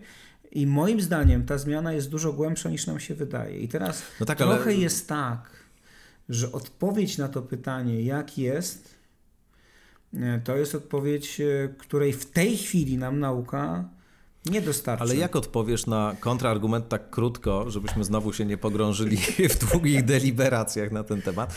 Jak odpowiesz na kontrargument, że owszem, nie było też tak, że kobieta miała równe prawa z mężczyzną, i nie było też tak, że homoseksualiści mogli, czy osoby homoseksualne mogły e, w normalny, spokojny sposób funkcjonować, bo były dyskryminowane i były karane za swoje. I nie było też tak, że osoba o odmiennej, e, odmiennym kolorze skóry mogła na przykład e, funkcjonować jako wolny obywatel i tak dalej. No to są wszystko fakty, tak było, rzeczywiście. Jak na to odpowiesz? No ale odpowiadam, w tej chwili osoby homoseksualne nie mają tego problemu. No mają, w wielu krajach dalej mają. E, ale mówimy teraz o, e, o przestrzeni generalnie europejskiej, tak? No to w wielu też krajach doświadczają kobiety, różnych form w wielu dyskryminacji. krajach kobiety też są dyskryminowane i to w stopniu Zgadza się. niespotykanym w Europie. Zgadza się. Więc e, odpowiadam, zmiany społeczne... Ja nie romantyzuję też świata islamu Ja i mam do nie, tego nie, nie, nie, nie. niego... A jakby ja teraz nawet nie mówię tylko o islamie. Wystarczy do Afryki oczywiście. i do, nie tylko do krajów islamskich, to jest osobne. Czy nawet do krajów latynoskich, Mhm. gdzie rola kobiety z jednej strony jest bardzo wysoka, a z drugiej strony Tak. jest też bardzo ograniczona, więc jakby to też jest pewne napięcie, które tam funkcjonuje i o nim nie można zapominać. Mówię tyle. Ostrożnie z głębokimi zmianami społecznymi i z łatwym zmienianiem tego, co akurat w tej wymiarze mężczyzna-kobieta było niezmienne. I nic więcej. Przyjmuję Twoją argumentację, że w tej chwili większość, e, powiedziałbym, energii politycznej idzie w odwrotnym kierunku niż moja, ale powiem tak, e, to mi akurat bardzo nie przeszkadza, tak? To znaczy, mówię, zachowajmy ostrożność, bo nie zawsze większość ma rację i nie zawsze proste zmiany wprowadzane prawnie przyczyniają się do podniesienia równości czy, czy e, rzeczywiście tolerancji. Czasami mają wręcz odwrotne skutki, tak? E, Więc tylko tyle. E, No tak, nie tylko- wykluczam, e, że będę żył w kraju, w którym takie małżeństwa będą. Nie będę z tego powodu wyjeżdżał, Jest taka- będę jest taka- przeciwnikiem tych małżeństw. Jest taka instytucja jak y, y, automatyczne zaciągnięcie ekskomuniki w kościele katolickim, że jak tam coś pomyślisz albo zrobisz, albo Nie, powiesz, takie proste jak zrobisz. Okej, to, ale nie, bo ja chcę użyć tego w kontekście, o którym rozmawiamy. To wtedy to się samo dzieje. To znaczy niejako na mocy performatywnej twojego y, działania albo, albo wypowiedzi, czy aktu myślowego, coś takiego się dokonuje. Ja myślę, że w, w, w nowoczesnej demokracji, liberalnej demokracji, poniekąd jakby w automatyczny sposób, kiedy y, pewne rzeczy rozpoznajemy, kiedy one się okazują, no coś się musi zmienić. To znaczy, kiedyśmy się tego wszystkiego o homoseksualności dowiedzieli, no to już nie mamy jakby. To niestety musimy rozłożyć ręce i powiedzieć, przepraszamy, no nie ma takiej To ja możliwości. się z tym nie zgadzam. nie mam, nie mamy, no wiem. Ale powiem Ci jeszcze, jeszcze, jeszcze inaczej, znaczy, bo to, to jest jeszcze inny temat, tak? To znaczy, e, i znowuż nie użyłeś tego sformułowania, tak? Ale ja mam takie wrażenie nieodparte, e, że te wszystkie mm, rozpacze skądinąd znakomitych czasem politologów, którzy mówią o końcu liberalnej demokracji, są do pewnego stopnia prawdziwe. To znaczy, ten model Też się tego obawiam. sprawowania władzy y, do pewnego stopnia przestał y, się sprawdzać w systemie, w którym y, żyjemy. Co to oznacza? To oznacza, że ze świadomością jego wad i zalet będzie powstawał w bólach, bo żaden system mm, nie powstał bez bólów, jakiś nowy, nowy format. W związku z tym y, liberalna demokracja, w której jestem wychowany jako już dorosły człowiek ze wszystkimi zastrzeżeniami, że w Polsce takiego pełnego systemu nigdy nie była. Wychowałem się ostatecznie w Polsce komunistycznej, więc to jest inna kwestia. E, Moim zdaniem nie ma się co za bardzo do niego przywiązywać, to znaczy trzeba myśleć bardzo intensywnie nad tym, żeby nas uchronić przed ponurym okresem e, groźnego populizmu, ale trzeba mieć świadomość, że pewne bezpieczniki, które działały i były ważne w systemie liberalnej demokracji i uchroniły nas przed silnymi zakrętami, w tej chwili już nie będą w ten sposób działać. Tak? Znaczy, system amerykański bardzo długo działał w taki sposób, że uniemożliwiał dojście do władzy skrajnych populistów, chociaż byli beznadziejni prezydenci, i republikańscy, i demokraci, czasami dramatyczni. I nagle pojawia się Donald Trump ze swoimi znowuż zaletami i wadami, bo on jest odpowiedzią na realną frustrację. Czy dobrą, czy złą, to jest inne pytanie, ale e, bo akurat bogaty, super bogaty Amerykanin, mm, żyjący z perspektywy mm, biblijnego pasa głęboko niemoralnie, który jest reprezentantem Nie, no oczywiście, to jest po prostu kuriozum. To jest kuriozum. protestanckiego konserwatyzmu jest absurdalny. Ale jest faktem, że umiał obsłużyć te, mm, te potrzeby, nie tylko te. No, Oczywiście. Czasami czytam z zachwytem, jak liberalna Ameryka mówi, ale pojechaliśmy do wielkiej korporacji, zapytałem się, kto głosował na Trumpa. Myślałem, że będą trzy osoby, jak u mnie na uniwersytecie. A okazało się, że trzy głosowały na jego przeciwnika, Mm, cała reszta za. Więc obsługuje, ten bezpiecznik przestał działać. W Niemczech bardzo długo działał bezpiecznik, który uniemożliwiał dojście do, mm, e, do głosu, wyraźnego głosu takich sił mocno populistycznych i widzimy, że on przestaje działać, tak? To znaczy, że gdzieś em, rzeczywistość zmieniła się na tyle, że on nie działa. I teraz em, to nie znaczy, że mamy wyrzucić teraz liberalną demokrację do śmieci i powiedzieć, będziemy budować nowe średniowiecze. Nie ma żadnego nowego średniowiecza, e, tylko jest potrzeba szukania rozwiązania. Dlaczego? Dlatego, że w Europie to widzimy, mamy tylko dwie drogi rozwiązywania problemów. Em, Jedna jest drogą brytyjską. Ja nie jestem bezkrytycznym apologetą common sensu i, i drogi brytyjskiej. Ona ma swoje wady, ale generalnie gdzieś od XVIII wieku, a już na pewno od XIX, udaje się Brytyjczykom unikać silnych ruchów rewolucyjnych. Tak? Ten system ewoluuje, zachowuje pewne rzeczy, które z perspektywy Europy są absurdalne. Ta królowa, która ten dwór, tak do końca. To jest osobliwa sprawa. Nie do końca wiadomo po co, ale rzeczywiście wszystko się zmienia i wszystko zostaje takie same, nie ma wielkich zerwań. Albo drugi model, niemiecki i francuski, trzeba powiedzieć, bliższy nam kulturowo, w którym bardzo długo trzymamy się rozwiązań, które były świetne 20, 30 czy 40 lat temu. E, Przy, no we Francji trochę mniej, w Niemczech trochę bardziej. Tłumimy debatę, wygłuszamy inne głosy, aż w końcu ta gotująca się zupa wybucha i doprowadzi do, do gigantycznego, gigantycznej rewolucji, gigantycznej zmiany systemu e, ze sporą ilością ofiar. Nie, nie mówię tylko o zamordowanych, chociaż to się też zdarza, ale też z ogromnymi kosztami społecznymi, bo zmienia się też to, czego nie warto zmieniać. Tak? E, Po prostu warto zachować e, część z tych rzeczy, które są zmienione, bo tak się stało, bo była rewolucja. E, No i potem mamy dopiero szukanie nowego modelu. Więc z tej perspektywy wydaje mi się, w Polsce to generalnie mamy taki system, jak chcę powiedzieć, mieszany, ale wielkich rewolucji. mm, Myśmy mieli niepodległościowe walki niż to wielkie rewolucje. Wielkich rewolucji nie mieliśmy, ale to z różnych tam powodów, też historycznych. Ale wydaje mi się, że lepiej iść drogą brytyjską, czyli zachować ostrożność, zmieniać powoli, systematycznie, em, ale też zachowywać, nawet za cenę pewnej śmieszności. No, sędziowie w tych peruczkach. Ma to tak pewien dalej. urok. Ma to pewien urok, akurat ja jestem pod tym względem jestem absolutnym egalitarystą. Kompletnie mnie nie ruszają takie stroje. Kultura mm, przegięcia mnie nie rusza, tak bym powiedział. Kompletnie. Ale rozumiem, że kogoś, mm, że jest to pewna cena, którą płacimy za, za ciągłość systemu i za, mm, za brak rewolucji. Albo możemy czekać, że to się zmieni. I moim zdaniem jesteśmy w takiej sytuacji, no nie mówię, że w tym czy w przyszłym roku, ale coś takiego będzie się działo z systemem demoliberalnym, a koronawirus, e, który wygląda na to, że zostanie z nami na dłużej, trochę jak grypa. Pytanie, czy się wyciszy, stanie się mniej śmiertelny, czy nie, bo wcale nie musi tak być, ale na pewno zostanie na dłużej.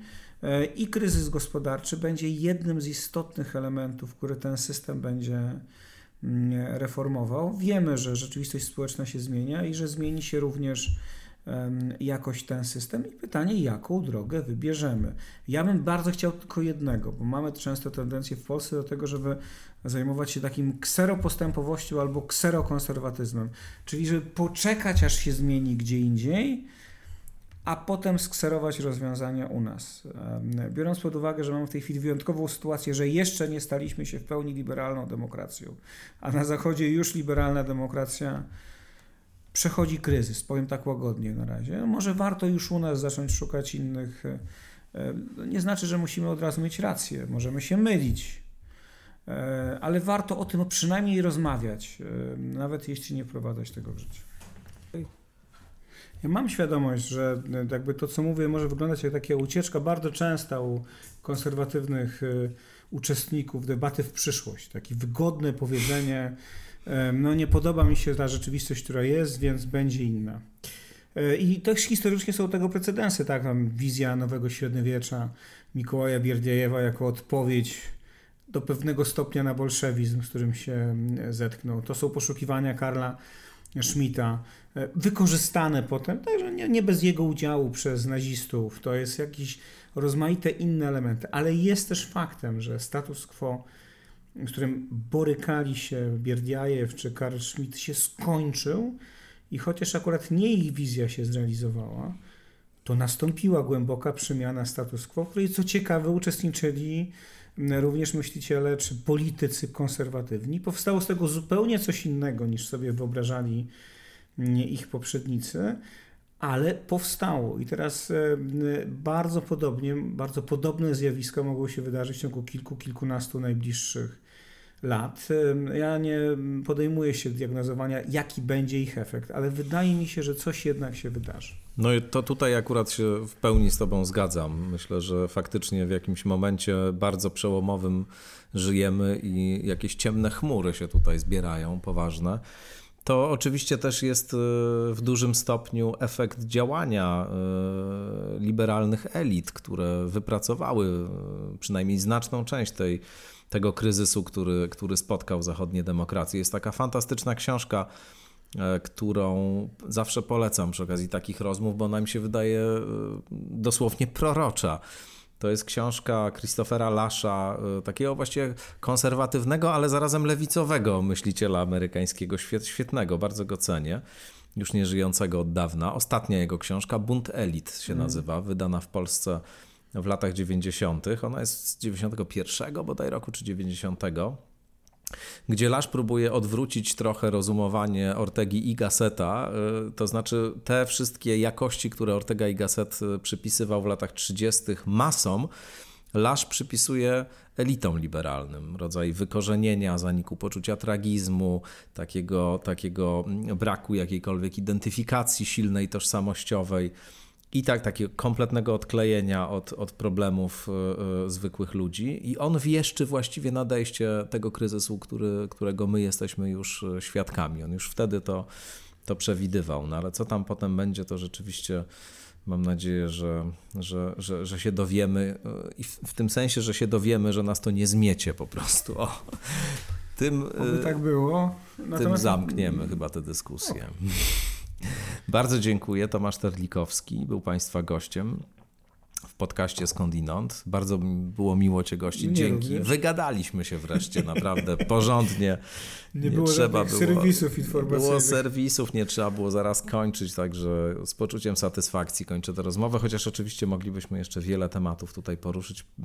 Pewnie poruszymy, bo nie ostatni raz tu gościsz, mam nadzieję.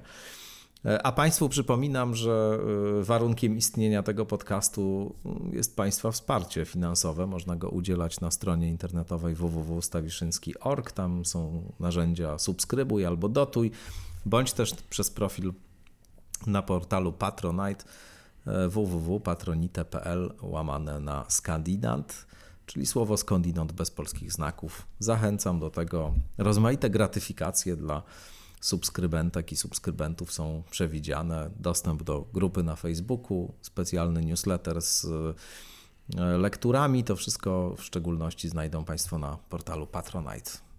Na razie mówię do usłyszenia wobec tego.